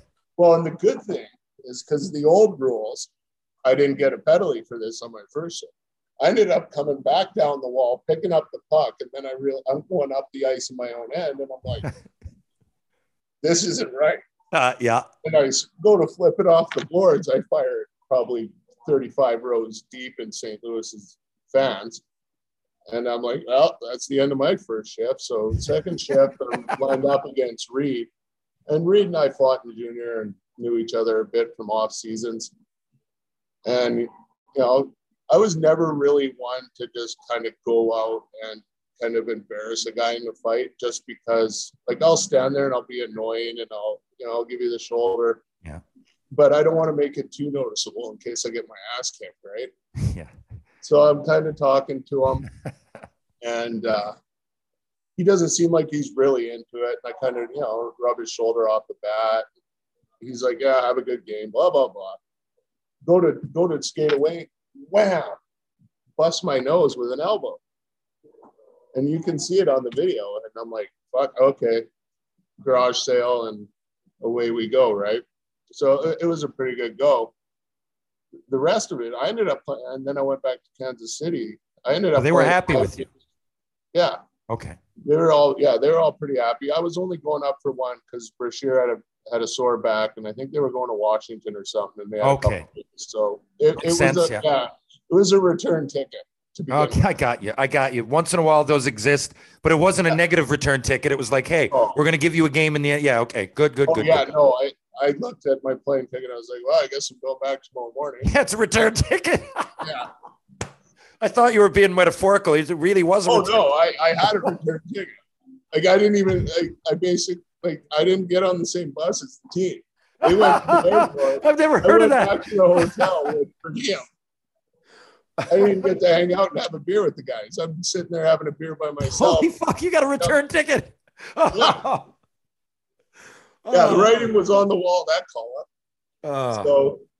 So, um, yeah, and then I ended. And then we had three and three, like you know, in the minors back then. That was the IHL, so that's flight in, flight out. Usually, I ended up having. I think I had five fights in five games, five five nights. Like it was ridiculous. Last three were the broken nose. It was stupid.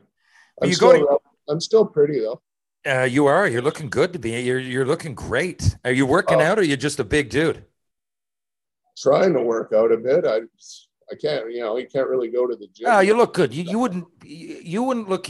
It's funny because I met you. You were skin and bone, but you wouldn't look yourself like that anymore. You were, you know, you're you're a six four big fucking Westerner, man. Like in an ex fucking tough guy, pro hockey player. You look exactly like I'd want you to look. Yeah, I, I say I'm obese. No, Not quite obese, but I'm just big. you're you're gonna be big.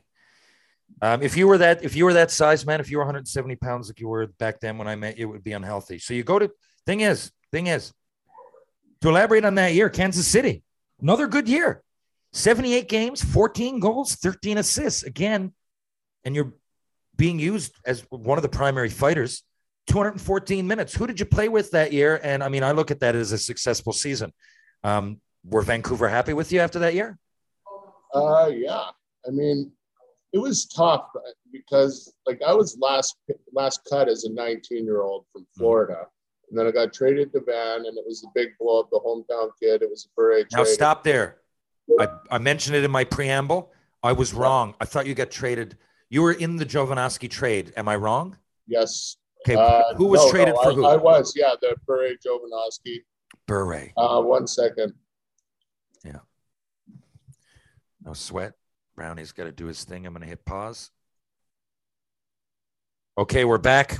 Brownie's literally in the middle of a workday, and whenever somebody comes to the door with an order, he's got a break. But here we go again. Where were you? Oh yeah, the trade. Bure, Jovanovski. Who else was in the trade? Uh, Gagne, Ference, Kevin Weekes. It, it was pretty big. Yeah. Jeez. That was a weird. That was a weird day too. You got the phone call. I mean, you go for, you go first round. You you figure you're going to be given a shot with the team that drafts you, right? That's what you assume. Yeah. Like it, it was. It was awesome in Florida. Like I, I mean, I was last cut. Mark Parrish made the team in front of me. He Yeah. deserved it. He was a veteran guy coming from college. He was more ready.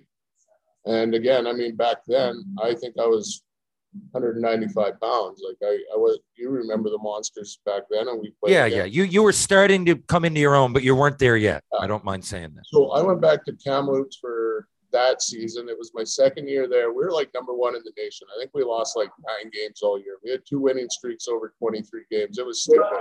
I remember that. Like we were good. So we had a TV game, and you remember back then, though.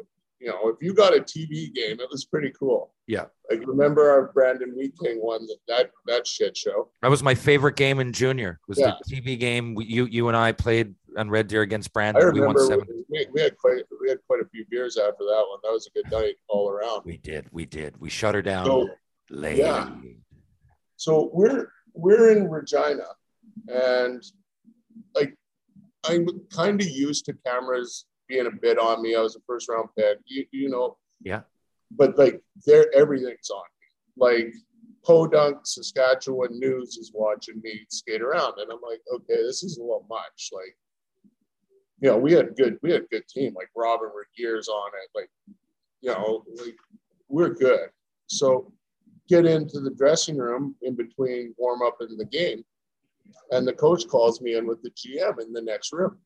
And he starts it off, Mark Habscheid, great guy, still friends today, saw him a couple months ago. And we laughed about it. And he start and he starts it by saying, Look, Brownie, gotta gotta let you know that you've been traded. And I'm like, You fucking kidding me? You're trading me. This is my last year in the league. We're number one in the nation, and I'm screaming at him. I fought everybody. I've done everything you can ask. And then they're like, whoa, whoa, whoa, whoa. And they're like, no, no, Florida traded you to Vancouver. You're yeah. And I'm like, I'm like, I'm livid. Like, this is my shot. We're making a run. Like, Yeah. I'm I'm going pro next year. You know how it is as a 19 year old. Yeah. Go back and So they calm me down. I go back in the room. And the guys in the room are like. Yeah. Like they're just like, what the hell just happened there? Because like I'm literally screaming, like I'm pissed. And then so that's how that all ended up. And then I, I had my head up my ass that whole game. Like I was terrible. I didn't know what to think. I ended up grabbing Churchman and fighting him just so I did something positive that night. Well, uh, but hey, w- wouldn't it would- naturally wouldn't that be the case if I was like I wouldn't even have seen it coming if the, the, times that I've been traded in my life, I knew it was going to come. So, and as a first round pick, you almost feel what's the word? Like there's a bit of a security blanket. Like I never, you know, you figure you're going to get given a shot and then maybe traded. Like trade wouldn't be surprising, but not before you give me a shot, right? Because you don't really know what you're going to get. You took me in the first round. That's interesting. Okay, so I, have seen I've seen Burkie a bunch, uh, Brian Burke a bunch since then uh, at Canuck alumni events, and, and we joke about it and laugh about it. But he said like he, that trade most likely would not happen if I wasn't in it. And then of course I said, well, you know, he, he could have at least pressed for more ice time for me Burkie. well, that's my next question. So the next season you get up to you play a significant amount of the year. You play 15 games, 72 minutes. Now, and I know I remember Brownie talking with you back then when you used to have to use the phone and you weren't getting much ice time. Some games one shift, some games you didn't get one shift. I remember you telling me this. 15 games, those 72 penalty minutes. You must have done your fair share of fighting in those games. And I mean, how was it? Your first experience? You must have been fighting heavyweights, were you? No, it was it, it was good. And it, like our team that year had the second best record after Christmas next to Detroit, who went on to win the cup. Like I remember Jason Strudwick and I sat out 19 games in a row together. Yeah. So back to the return tickets. They would because I was on entry level, so they would send me down to Winnipeg with a return ticket. So I'd go down Thursday, return ticket uh, Monday. So I'd get three games in, and then they'd bring me back, and then I'd play warm up and get scratched. Um, but still, I mean, just being up with the Totally. club, skating every day, and practicing every day, like you you become better regardless because you just have to, you're, just to keep up. So I think the same. And I've often said it like sometimes I'll tell a story and people will go, Oh man, like you must have been pissed. Like, uh, here's, here's like, I would do the same. Like, I, I, I never seen a return ticket, but I would get called up and they would tell me, like, you're going to come up for a few games. We don't even know if you're going to play. And on more than one game, I, I went out on the bench and I didn't get a shift, but I wasn't mad because they, they let me, like, they were bringing me along. That was part of it. Here, watch everybody. I don't even give a fuck what you do out in practice. Just watch everybody. And the next time you come back, you'll get a little bit better. And three years from now, there'll be somebody else coming in, whether it's Asham or what. And that was their point. So I never once, although it didn't all work out the way I wanted, more injuries than anything, but I, I never felt slighted by the team. I always enjoyed my time up. And if Yeah. you were to look at the time on ice, you probably wouldn't connect those dots. But for me, I felt a privilege. Um, I remember right before, you know, the reason I came back, I was told at Christmas, and I was traded shortly after, I was going to Red Deer, but on my birthday was January 14th. And Mario Lemieux was playing his last game. He ended up coming back, but it was supposed to be his last game ever in Montreal. It was on his tour. And I wasn't playing anyway. So Reggie just said, Hey, so I started skating in the new year. I was coming off a concussion. And he let me stick around until I watched Mario Lemieux play that game. And then I went back to Red Deer. So, and then I practiced with you guys for almost a month before I even played in a game. So I spent a lot of time there. And I never, if you were look at the stats, you probably would think, oh, weren't you fucking pissed off at Montreal? But I'm like, man, I was 19. It was great just to be there one day Yeah. after camp. do, do I think I could have and should have played more and things could have been different? Absolutely. But- Absolutely. But, again, there there's worse players that played more than me, and there's a hell of a lot better players that played less than me. So I mean, it is what it is. It is. And at the time, you don't know. If, if you had told me then that was my last shot, it would have been different. But, you know, and we do have similar paths. And I'm assuming, I don't know, Brownie, but I remember when you were here, we were down to the Allen Lager. You came to St. John's, 21 games you played in 03 04. And it was your third team in that year. And I remember it was starting to take its toll, but you had a few major injuries. And I'm wondering if that had something, because you retired only a couple of years later. When I saw you here playing for the Leafs, I did some color for the team and you looked Yep. as good as you ever did. But I remember you saying you had a few injuries. I don't know if they nagged you or did that have, because a guy like you, I'm thinking, would have gone over to Europe and played in the English Elite League and been a 40 goal scorer in 200 minutes every year. So there must be a reason you didn't. Was it just you had a better opportunity or was it injuries? Um, well, I came off. I had a pretty bad sprained back in Anaheim the year before. Um, Sprained what? Back. Sprained back. I never, Yeah. how do you sprain your back? That's what I was told. It was it was Yeah. bad. Like I like, I'm 20, what was I like 24, and I'm walking around Anaheim, like hunched over, and I was hooked up to those TENS units. So you got the four things, four pads on your back, and it was for a month. I had to wear this thing to try and stimulate my back to wake me up. Holy shit! I didn't know that. Yeah, and then, well, the, the worst part was is try to sleep with one of those on, and you roll over and you turn it on. That that'll wake you up in a hurry. Um, so, um, but yeah, I mean, I, I went through some personal stuff kind of that year. I really enjoyed my time in Newfoundland. Great guys. Um, but yeah, I mean, it was starting to wear on me, and then that that was a tough year. But then I got I got a second chance, and thanks to AJ Baines, I think you would have played against him. I remember. AJ. I was going to ask you actually. Actually, I'll ask you after. Keep going. Um, he he got me a tryout in um, in Norfolk, Chicago's farm team at the time, and I basically went in there. Trent Yawney, another another great coach I had, said, Brownie, I want you to go out there, send a message to the entire league that you're back and you're not to be fucked with. We need you on this team. So do not say no to anybody that steps up to you. And you didn't. And yeah, I, I tied Rene Bourque in exhibition for scoring. Plus, I had at least a fight every game. And then I started the year, I think, with 13 fights in the first 10 games. And you know, I got my contract from Chicago, and eventually got a couple couple games, which was my goal to finish off. Is I wanted to play a couple more games in the NHL after my son was born, and then realistically, I just I knew I wasn't going to play full time because they they kind of did that shift where it used to be veteran guys got the big contracts and called up first to the entry level guys because they could go up and down without waivers.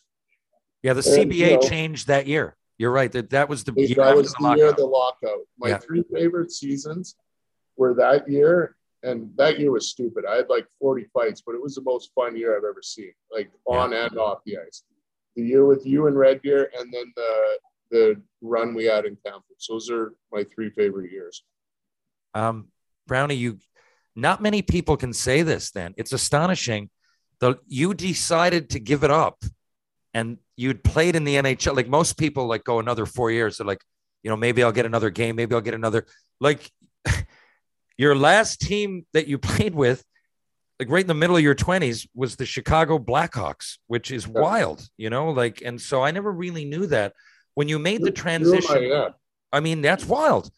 And of you know, you're you're a modest guy. You're you're, you're always. I mean, we say first round Brown, but you had to be somewhat. I don't want to use the word cocky, but you had to be confident in the role that you were in.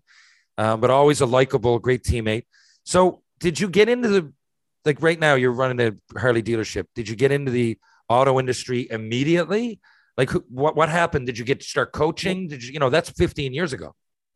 Well, I mean, I was on the road essentially with hockey. You know what it's like for 12 years. So age 15 to 27, I, I was gone. Hockey took my life. The off season, yeah, sure, you have some fun, but it, it's a work. Yeah. Getting yourself ready to go through the grind again. And I knew I was going to have to, you know, start making money again and start a new career. And I figured, you know what, it's probably better to do it by 30 than by 40. Plus, the roles that we played, I was pretty fortunate. I have most of my marbles left, um, most of them. But, um, you know, and every dog has his day. You fight long enough, it doesn't matter how good you are, you, you, there's going to be a bad loss. And fortunately, I went pretty much most of my career, other than when I was 16, of really getting my clock clean. So, I decided, yeah, I'll stay home. And then I kind of was like, oh, okay, shit. Well, I knew I wanted to retire. Now, now what do I want to do? And, and a buddy of mine talked me into going into the car business and sales. And, and, you know, sales is a different animal. It's because if you're driven like we are, and you see a lot of former athletes, they either go into, you know, policing, firefighting, real estate, car business and it just the sales business because I, I didn't have a cap on my pay, I could push myself to make more and more money. And, you know, it, it, it was reflective of how hard you work and what you put into it that Yeah. will show up on your paycheck. So kind of ended up, yeah, I was in essentially with General Motors dealerships for, oh, 13, 14 years. And then the own, the same owners here own this car store I was a sales manager at. They came and offered me the position here as general manager. And I'm like, shit, it's almost pretty much a dream job because I've ridden Harley for quite a while now and I get to wear jeans to work and I don't shave every day, clearly. So You were um, you were in the Harleys when we played together. You were that guy. What you who you are now is exactly who I thought you'd be. Listen, do you ever see our buddy Stephen Pete? I read about him. I know he went through a hard time, and I talked to him through Facebook about five years ago. The whole thing, you know, he tried to burn down the house and all that. I mean, I'm not talking out of school. This was all very, very public and um, in the news. So Petey Um, had some mental health issues. Great day to talk about it. Do you ever see him? I know you guys were buddies. Yeah, no, we we were always buddies, especially when you know more so when we were younger. Um, it's a it's a small world over here, not just hockey, but Langley. Like this is where he's from. Like this is where he grew up. When I first where I first used to pick him up back in our teens is five minutes down the road. Um, yeah, he's he, he's had some tough times. I I hear every once in a while. I try to reach out as much as I can. Um, but unfortunately, yeah, I, I haven't seen him. I've tried and, and I hear through the grapevine bits and pieces, but Good luck to him. Uh, good luck to him wherever he is. I know that he, when this, the last time I spoke to him, I, I started another podcast and he sent me a message. Uh, so I, I don't know if he's listening. I know some of his buddies are somewhere. I mean, we're all connected. It's small world. The hockey world. Petey, when I say that, people were talking about uh, listeners, Stephen Pete, Stephen Pete.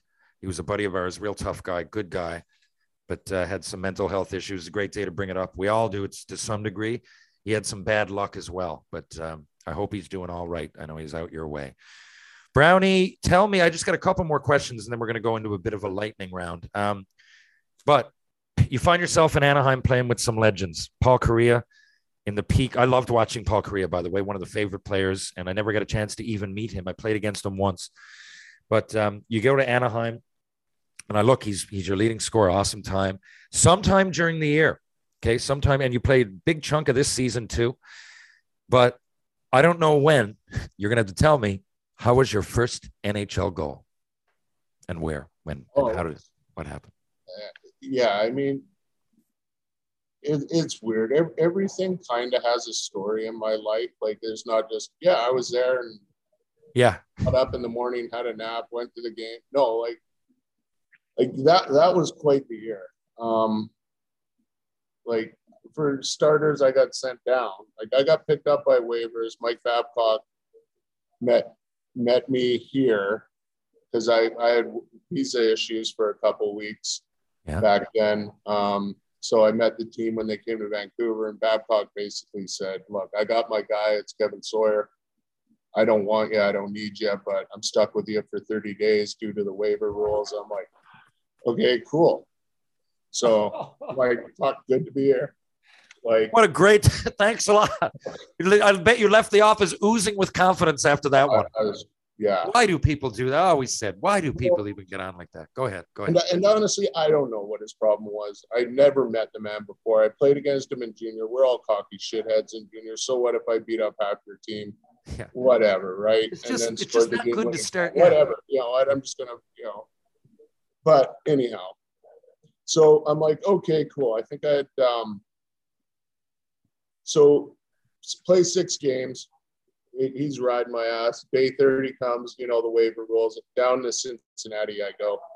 Um, that play, I yeah, I played one game down there, and then unfortunately, Kevin Sawyer, not knock on him, great guy, tough guy, warrior. He got knocked out the first game after I was sent down by Brad Norton. Um, and he never played again. So get called next day. Got to play that night. And I get called into Babcock's office and he's like, Well, you're back. He's like, You're like a cat. Great line here, though. I can't stand the prick, but this is a great line. He goes, You're like a cat with nine lives. I can't get rid of you. and I'm just like, Okay. He's like, But you're the only guy in the organization that can do what you do. So I'm stuck with you.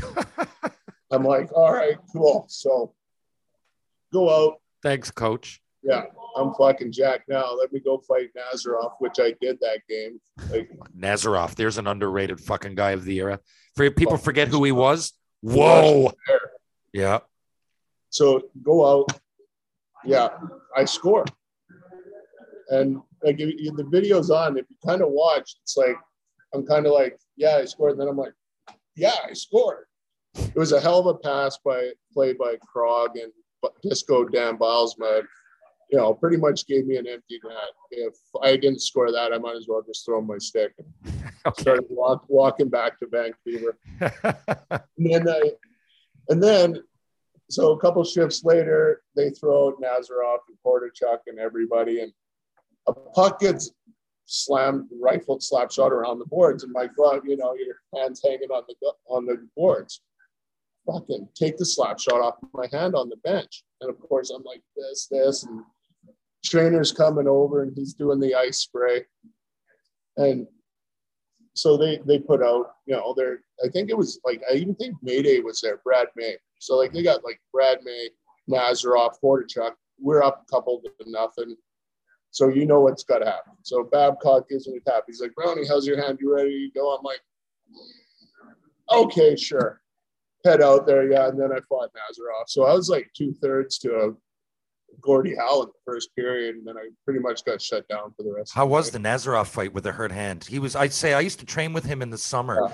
He was with uh, San Jose for a bit. Yeah. Um, or at least he Uh, was at, at camp with them. And I just remember he was a big, Yeah. scary guy. How'd it go? Well, he was what six five, Yeah.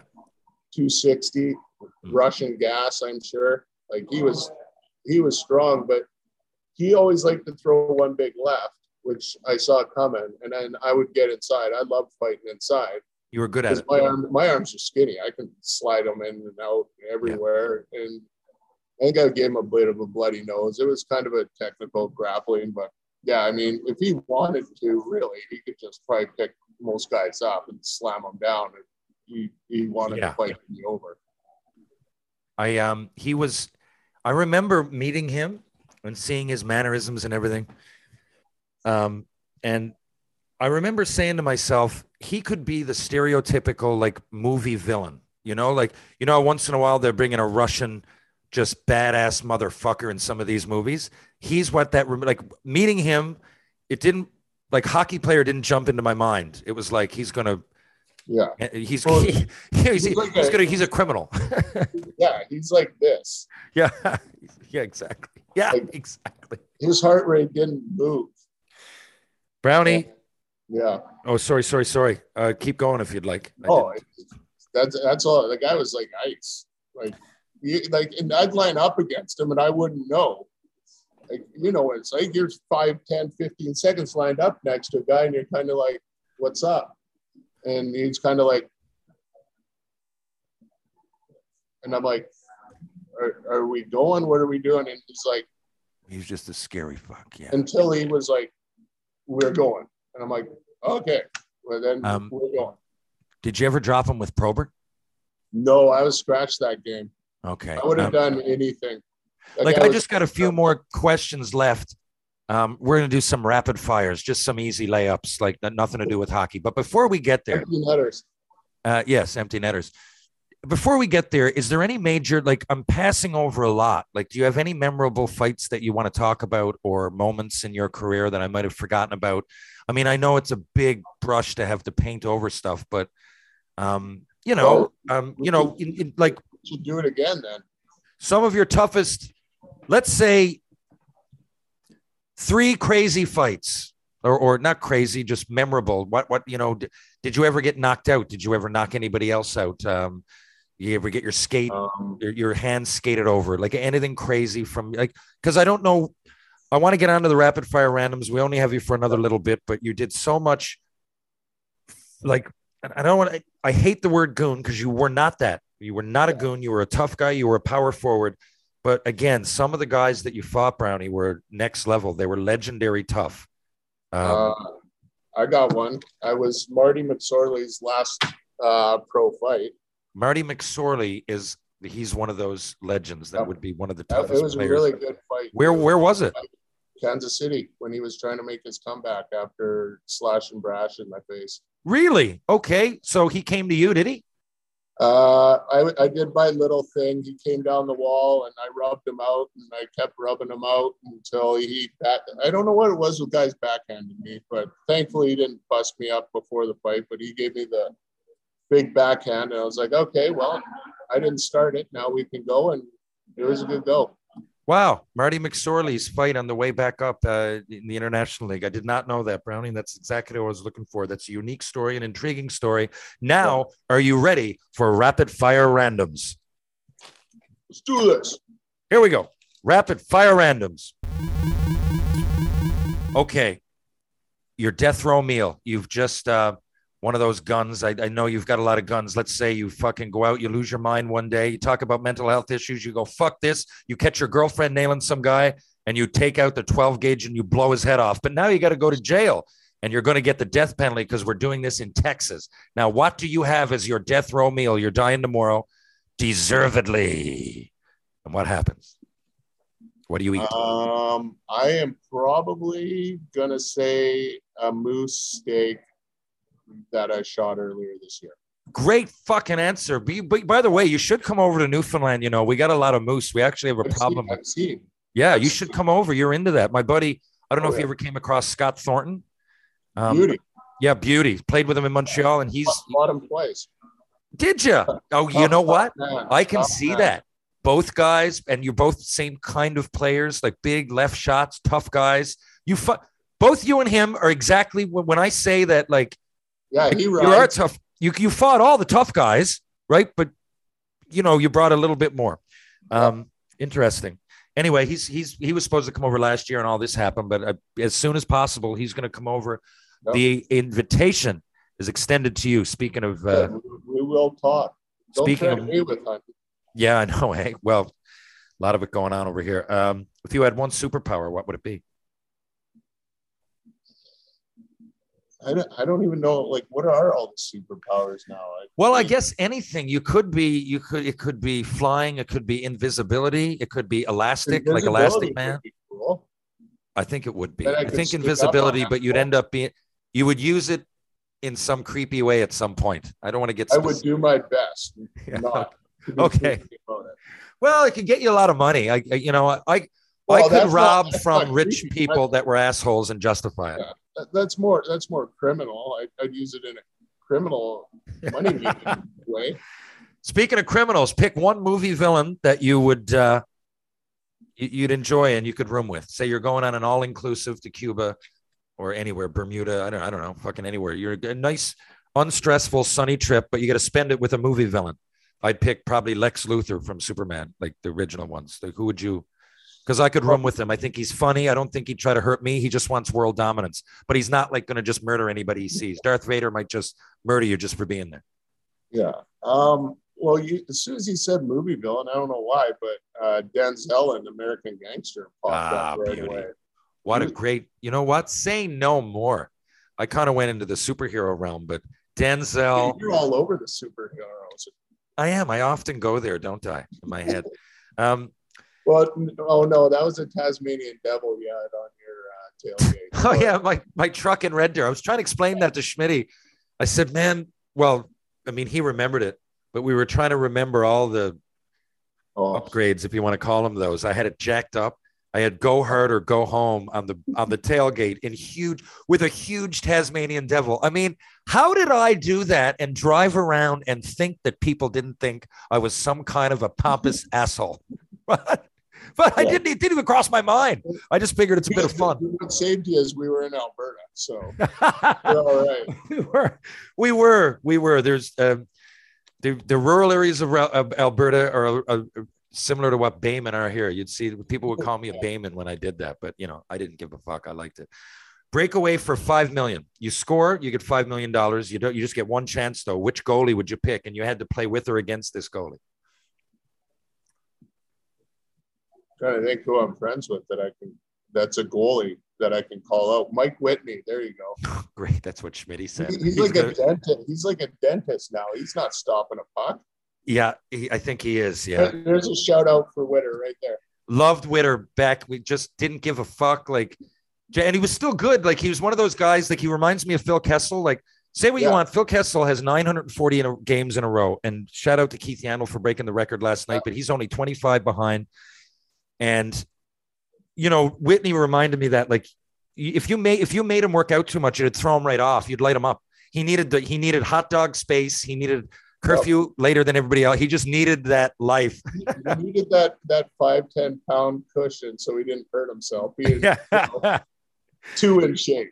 and and a great fella too. Like loved playing with him, and everybody knew that. No one gave him a hard time, No. other than ribbing him a bit. Like I mean, the coaches didn't get on. Wow. Um, we were allowed to do that back then. There, there wasn't sensitivities.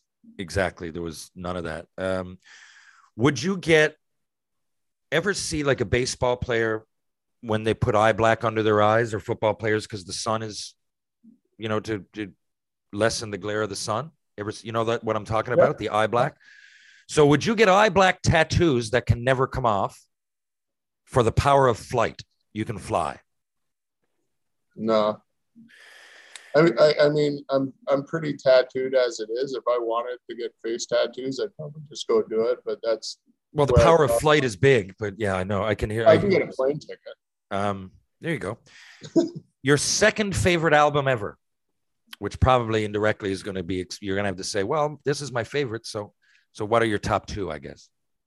There's so much. Um, But in this level, in this world, you got to pick two. We're about to get on an aircraft. The world is going to blow up. We're about to get an aircraft, and we're going to a habitable place, but it, habitable place, but it's going to take 30 days. It's on the other side of Jupiter. We we found a planet invisible in our solar system. We're all going there, but you got to grab only two. We only got room for two albums. uh, are they gonna be? that Kid Rock album with Ba with a da ba da. yeah, yeah. First one. That was yeah. That was kind of the soundtrack of my first year pro. Yeah. Um, fuck. And then number one would probably there's got there's so many good country ones out there. I'm I'm 97% country music these days. Um, who would it be? Uh, you know what? I'm gonna give a shout out to my boy Chad Brownlee. I I like him. He's got a good mix of music.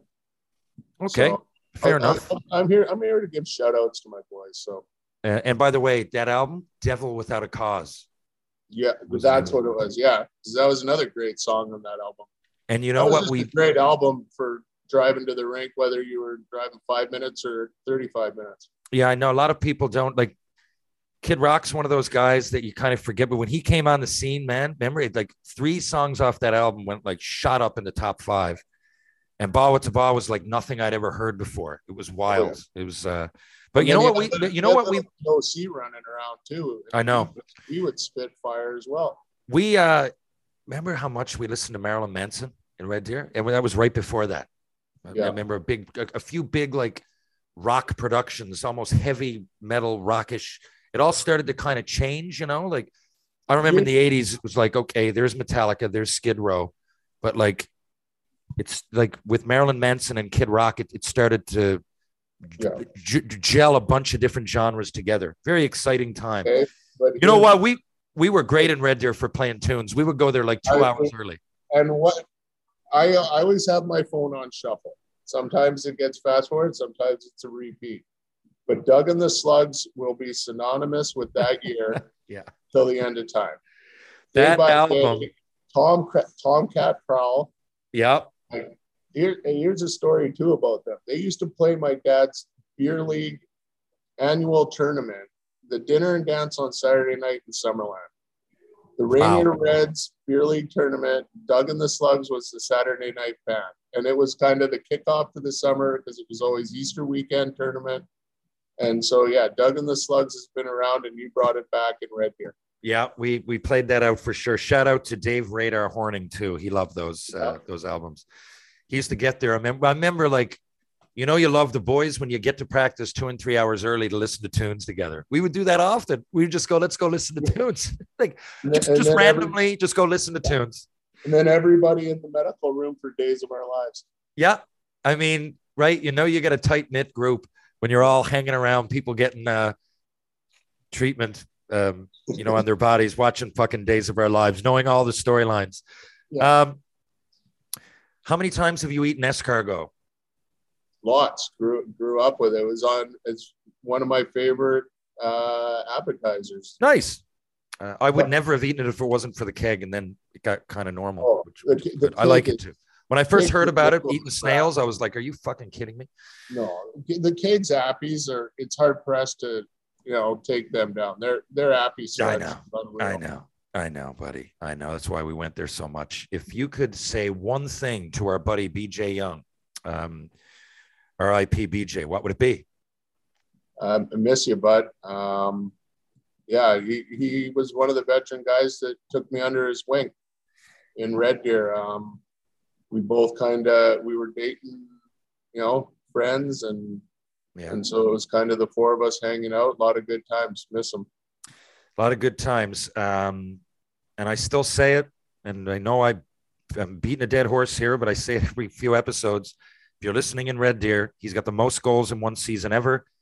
He's passed away now for more than a decade, and his son still goes to games. You got to retire that jersey. I know it was a different ownership group, but it has to be retired. Let's give the best player that played there at least the best scorer. And that's not it. I know a lot of great players have come through, but there's one that has the most goals in a season ever, and his jersey should be in the rafters. Um, you're in a TV show as a character. Who would it be? Which team? Not, not, not. You don't pick a character. You're, you're Mike Brown. Your persona. You can insert yourself into a cast of any show out there right now, whether it be Succession, Righteous, Gemstones. You know, on down the list. Any show that's actually being shot right now. Which one would you insert yourself into? Um, I have two. I have reality and comedy. Uh, reality would be Mountain Men. Yeah. So that's basically just following me around, living in the bush, doing what I do. And comedy would be Letterkenny. Oh, beauty. Uh, you know, it's funny. That's one of my I favorite. I don't know if I can keep up, Yes, you. it would be. I'd have to be like you know one of the guys that kind of just stands like this in the back. Oh well, wait till you see Shoresy. It's you know, as I've talked about it enough on here, but you will see. And there's guys that you played against and with. Obviously, I'm in it, but um, it's it's going to be interesting. But that I think that world, once you see it, is one that you could easily fit into. Um, you you have an album coming out, and you got to pick one of these. One you got to pick one of these names to be the name of the album. Okay, so it's going to be Mike Brown's debut album. Mike Brown presents Cheetah, Grizzly, Canine, or T Rex. Grizzly. Grizzly. Thought so. For more reasons than one, but that beard you're sporting is very grizzly esque. Time machine. You got a time machine and you get to go on a round trip. Now, it doesn't have to be in the past, could be in the future, but you get one round trip ticket. You know all about round trip tickets. Well, you had one gold into the NHL one time in your life. Now you got one round trip at to, to any time in history. You get to go there, spend one day, and come back as if nothing happened. Old West. Beautiful answer. Wouldn't that be interesting? Yeah. I, I, you know, I make sure I bought some property and did some other investments. Go back, set your family up for life, and then Exactly. do Like what? that, What's uh, his name? Biff does. Dutton Dutton Ranch, 1880. Leave a sports book. Yeah, get a bunch of comedy in the 1880s. Um, So an alien comes to Earth, but they speak English and they get all our sensibilities, and you get one comedian that has to make them laugh. What comedian would you pick? Dave Chappelle. Nice, It's good. His, I loved his recent, uh, although it Dave got a lot. Of, Chappelle or, or, or Joe Rogan. Somebody that's kind of just, you know, not afraid to say what they want. Yeah, say what they want. By the way, I love you for that reason because we're in a very like I'm kind of central, but we're in a really political world where people are really divisive. You let your opinions be known, but you're not in, you're not ignorant, and you can have a conversation.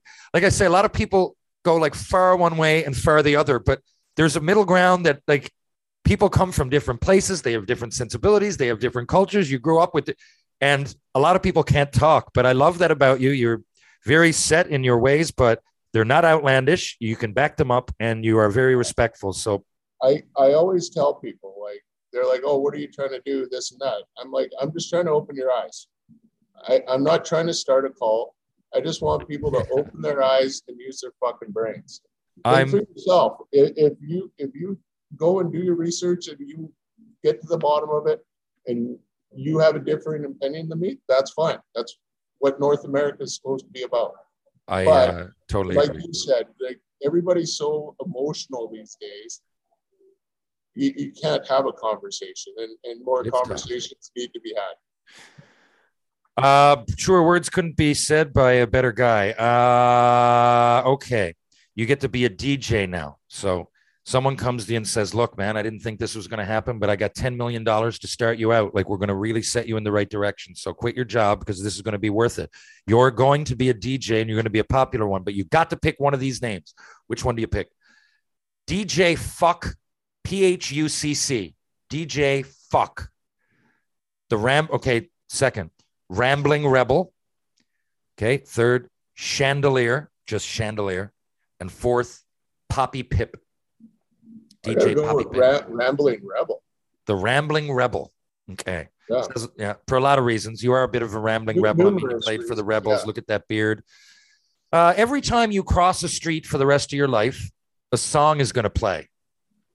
What song would it be? Uh, Midnight Train to Memphis, Chris Stapleton. Nice, nice, Brownie. Um, you got to spend a week with one of these people. Okay, so you're flying basically to a decent. You're let's say you're in Paris. You get to tour Paris. You get to whatever you want to do. No agenda, just beers, dinners, just you and this particular person to have a good time. Brian Johnson from ACDC, Marilyn Manson, Heather Graham, or Alanis Morissette. Not, not, no sex can happen. Obviously, you're going to pick Heather Graham probably, but I'm not talking in a. I'm talking this in this world. It's just dinner. It's to, to get to know the person on an interesting level. Sorry. I'd probably say Heather Graham anyhow. I've seen interviews on her. She seems fun. She seems like she'd be a good time with or without sex. So And you know, I haven't. The other ones, I don't know what happened to her, but she must exist still. But I remember when Austin Powers came out back to back with Elizabeth Hurley, and then she, I was starting to go to those. I mean, I was like, "Fuck!" Can they make these girls any hotter? Can I even say that nowadays? Um, but yeah, she's just I, I watched her do interviews. She just and maybe that's why she's not on anything, because she just seemed like a normal human. true, true. Um, did you ever try to solve a Rubik's cube? yeah. Did you succeed? No. Uh, me, me as well. Um, I didn't succeed. Do you do your own laundry? Absolutely. Would you cut off a toe and wear it on your neck for the power to be invisible whenever you wanted to be? I just wrote that question. Oh, Yeah, you got to you got to take yeah, one of your sure. toes, so it could be a middle one, but it got to be one of them. Yeah, yeah. If I And get to pick, yeah, Sew it onto your neck. on my neck. Yeah, Like, so it's like like, on your neck. People see, neck? but Can I put it at the back? So like you can put it anywhere, but it got to be on your neck. If and I you can't- to pick the toe and where I put it on my neck, sure. Okay, good answer. How many fish Does burgers have, have you eaten? does it have to be on there, like permanently? Because I got know, Permanently. visible. Permanently, yeah. Okay, sure. Let's go. Permanently, I guess, but then you're going to be invisible. Um, it's almost like yeah. Um, how many fish burgers have you ever eaten? Lots. Okay. A lot of people haven't eaten any. So you've eaten lots, then you lost count.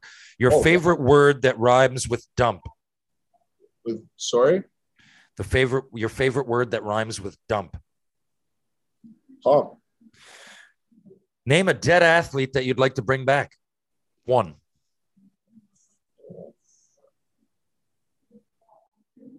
Um, That's tough. I don't I don't even know who I'd answer to that. you know what? Um,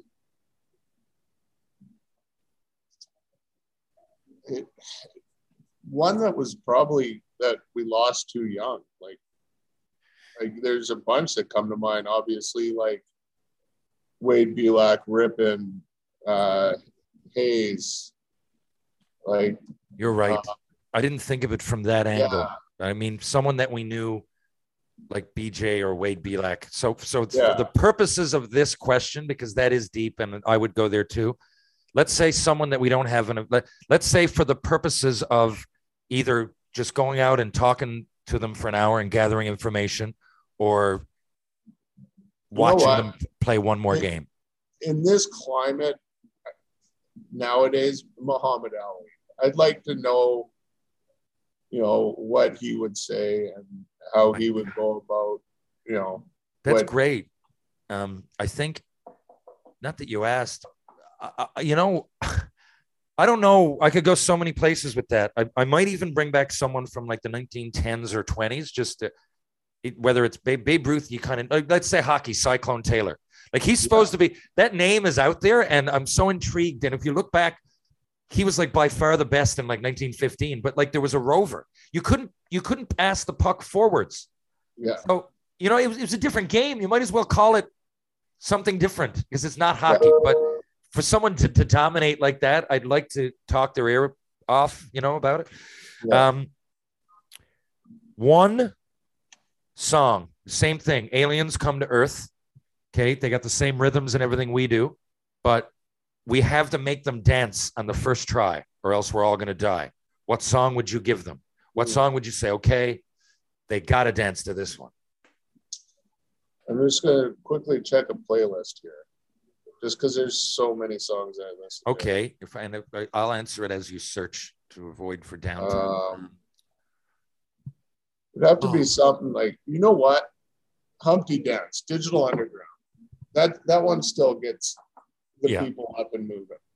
it would be hard not to get up. It would be hard not to at least have your knee going. And what's the definition of dancing, right? I Yeah. think they'd start grooving. I think they'd start Yeah. grooving. Um, fuck. What would I say? Oh God, there's there's a thousand. I'm gonna go with a rock and roll song with a beat. Let's say the apartment song by Tom Petty. Really standard, but I just think the drum. I think you'd. I I I, I could go a thousand. You know what? And and we're we're if I had to, if there was a gun to my head, we're culturally probably attuned to saying it's cheesy, but if there was a gun to my head, it would be like one of those 90s dance things, like get ready for this. Like I know it's Yeah. overplayed, but there's a reason it's still played at the start of every hockey game because like kids that are three and four that never heard it before, they get, you know, like get ready for this. It's it's, standard, it's cheesy, but if you're I'm just if, if I had to make people dance, Push it. yeah, it would be something like that.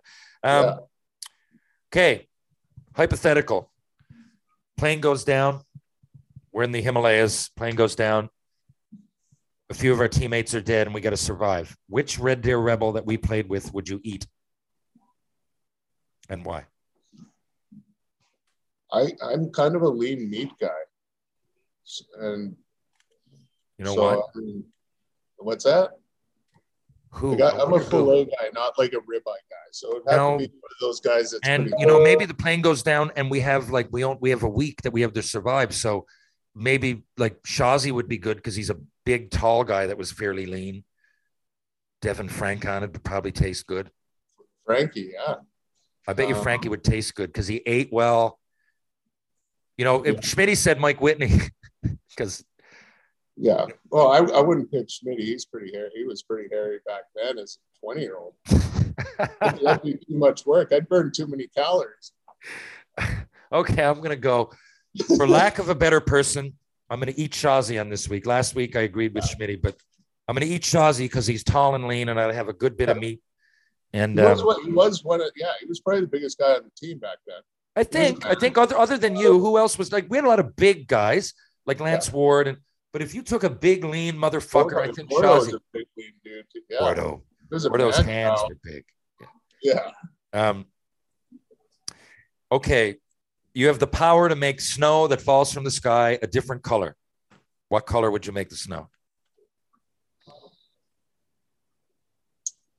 It'd have to be something bright. It can't be yellow because you know, um, Yeah. that just wouldn't work. That wouldn't Um, work. Like a lot of people. Yeah. Let's say like a bright, a, a bright blue.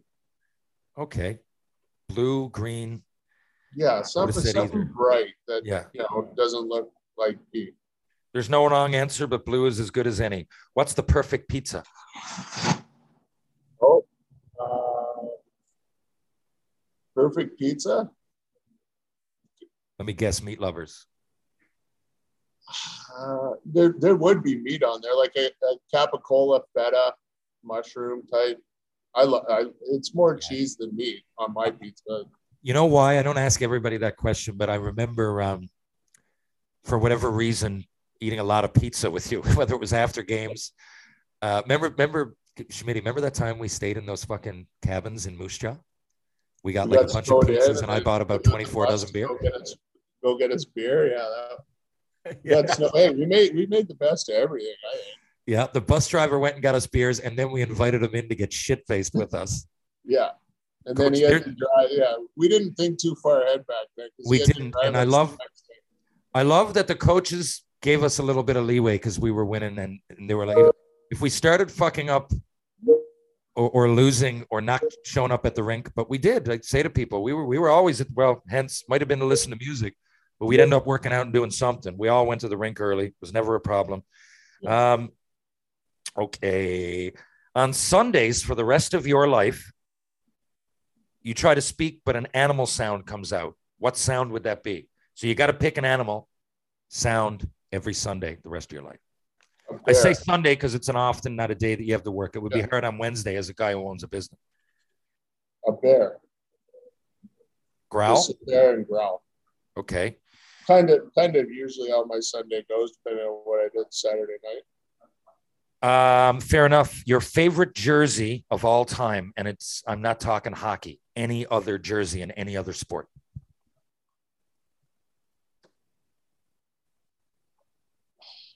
I got to go with the Blackhawks. That that's just an iconic jersey. And knock on wood, hopefully it never gets changed. Well, I'm talking other than hockey, your favorite jersey. Oh, but other than but, like- but as far as hockey, that once in a while I answer that question. And I, I find it hard to beat the red Chicago Blackhawks jersey. I really do. I hope that name doesn't get taken out. I understand sometimes, but again, I think we're going like everybody's fine with Blackhawks at this point. I really hope it stays because I fucking love the jersey. I love the team name. I love everything about it. You got to wear the fucking thing. But the question is another sport. What is it? Red Sox, Boston Red Sox. Last question. Um, you're playing. You got to play. Say we got to. We, we go to a tournament, and in this hypothetical world, it's years from now, and we can get in a kind of computer animation and bring anybody back. You can do whatever you want. You can use someone alive, dead, but we're all going to be in our primes. You got to play a hockey tournament over a 10 day period with Yeah. four other line mates. That's it. It's just a goalie, you, and four line mates. Who do you pick from the history of hockey? It can be anybody. They can be living, they can be dead. You're playing left wing.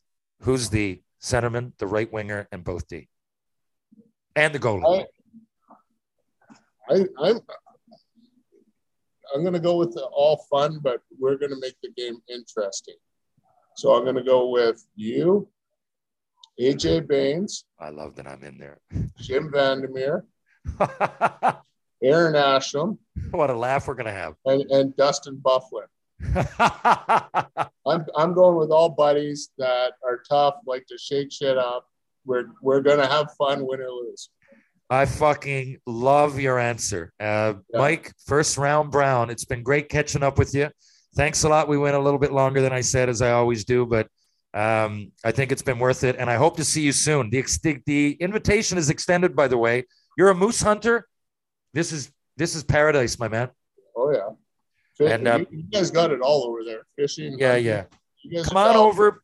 Salmon fishing. Well, fishing, but I know you like salmon fishing, and it's a big thing over here. A lot of people go. There's a lot of rules involved with it that are unique.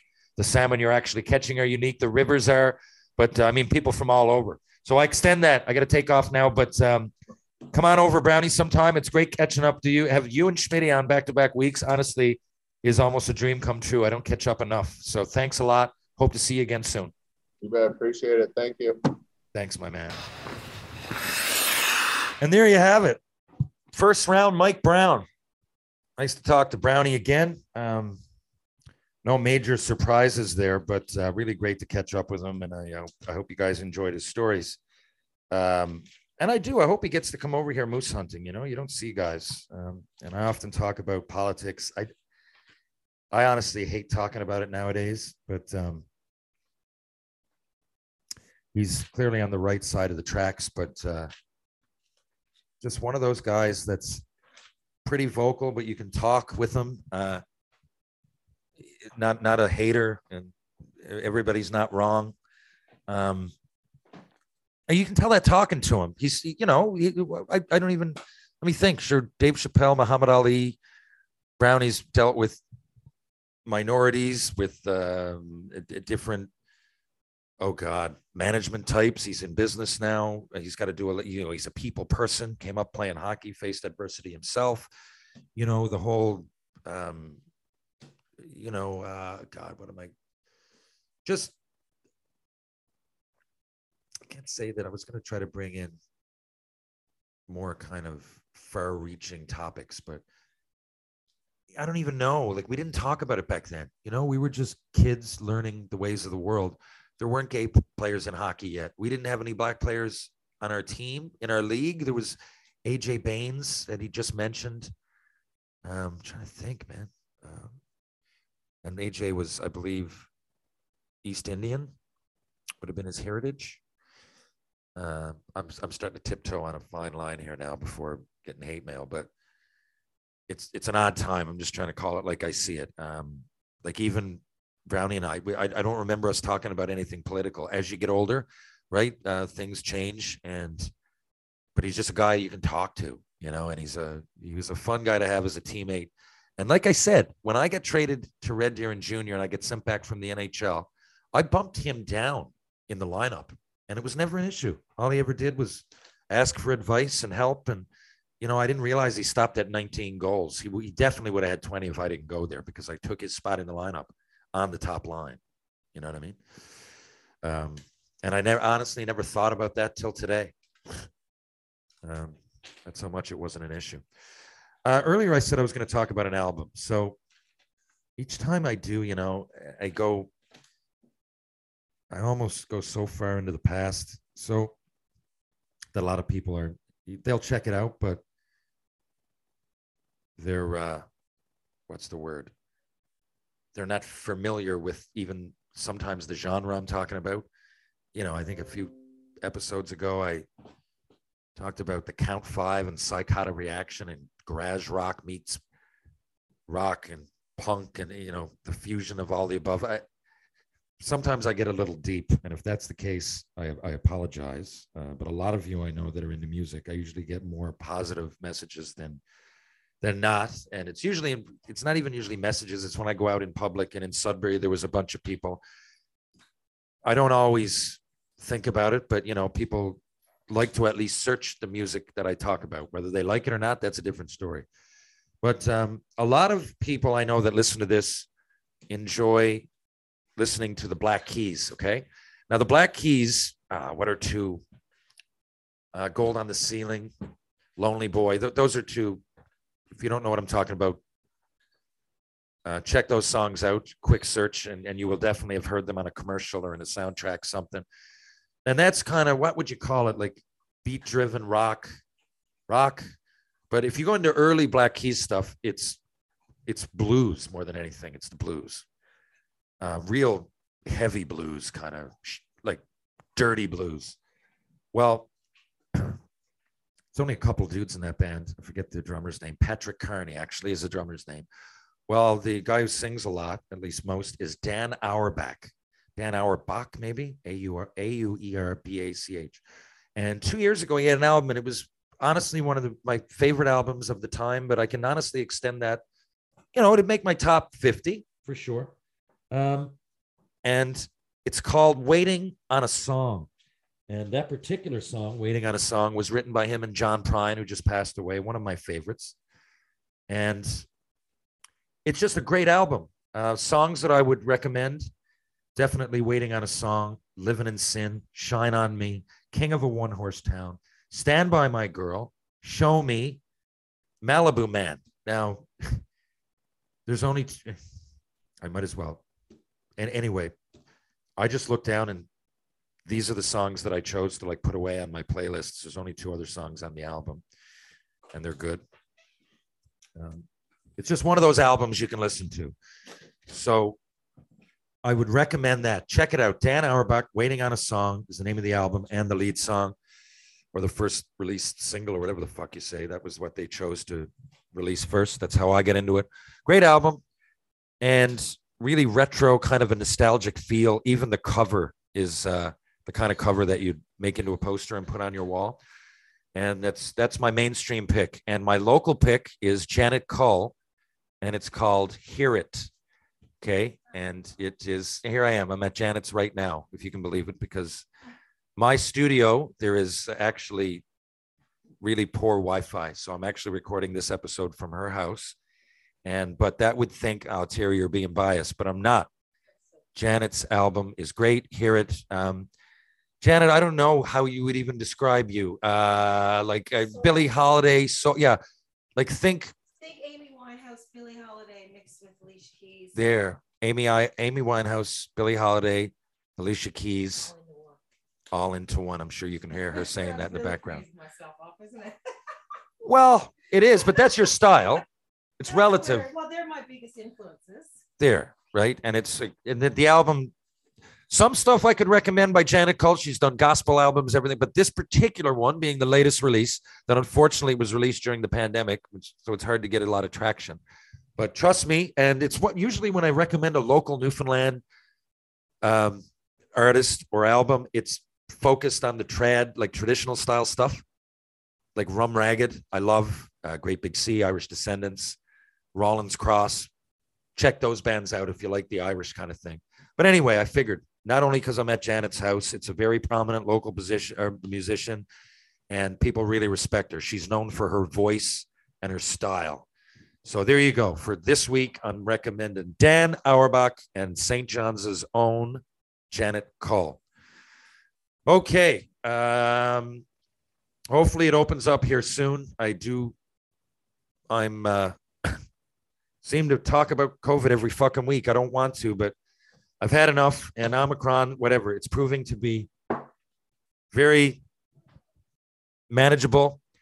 And uh, maybe I'm being biased. I'm looking at my daughter who just went back to school today, and she's so much happier. And I don't feel threatened.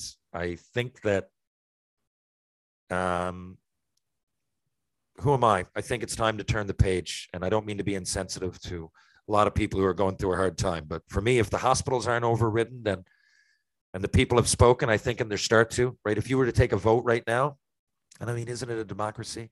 I understand though, I'm not a freak show about it. And I don't think people are trying to be, there's no conspiracy. I think at first it was hard to deal with, and people really are trying to be uh, compassionate. But if you ask me, I think it's starting to go the way of mental health concerns the other way. Open her back up. Let's get back at it, rock and roll. And when that happens, you're going to want to check out TJ's Pub, Green Sleeves Downtown, Uptown. Uptown will be back on the go again soon. Uh, but check out Green Sleeves Downtown to support, support the people that went through that hard time. Um, Trinity Pub, an awesome bar on George Street, as is the Bull and Barrel. Those are my pla- favorite places to go on George. But check it out. If you're out there, just support local. Um, I can't say that enough. Wherever you are, support local first. It's uh, a lot of people are hanging on by a thread, and it wasn't their fault. Uh, we talk. It's Mental Health Day. Well, lose your fucking business, lose your job, stop, uh, lose your house. That there you go. Your mental health issues just went from a mountain to a molehill. Uh, but anyway, um, support those businesses. Wedgwood Cafe, Peter Wedgwood, great guy, great chef, great entrepreneur, and it's my favorite spot to go for lunch and nothing else. If I need a quick lunch in town, it's at the end of Elizabeth Avenue. I go there, but not only that, they also cater, and they're really well known for that. So check it out, Wedgwood Cafe, up and running finally back up this week. Thanks to everybody, all my listeners, and uh, there's going to be a YouTube Q and A weekly, and it's going to start. I'm hoping this next week, but probably the week after because I'm going to be in Las Vegas, and I just don't see me having the time to open a segment of the show being, I don't know, Tales with T- TR Q&A. I'll, I'll attach a link. Follow me on Instagram. I'll attach a link. But um, I don't want to do the first one from Vegas. I, we're going to do this from my my parents' basement. My dad, you know, my dad's got all his jerseys down there. It's it's a museum. Okay, it's a music slash sports museum. My parents' basement, and it seems like the perfect place to do a sports driven, uh, music sometimes kind of podcast. So keep an eye out for that. Uh, thanks very much to everybody who continues to listen every week, and our listenership and our downloads continue to increase. So I attribute most of that to my guests who are interesting and are nice enough to take an hour or sometimes three out of their week to join me. So great start to January, considering for uh, myself and a bunch of friends and a lot of people that uh, in and around my family, and I'm, I'm excited for that. And I welcome this year with open arms. Check out uh, Shoresy coming up in the spring. Thanks, everybody. Catch you on the rebound. This has been episode 88, Tales with TR. Catch you on the rebound.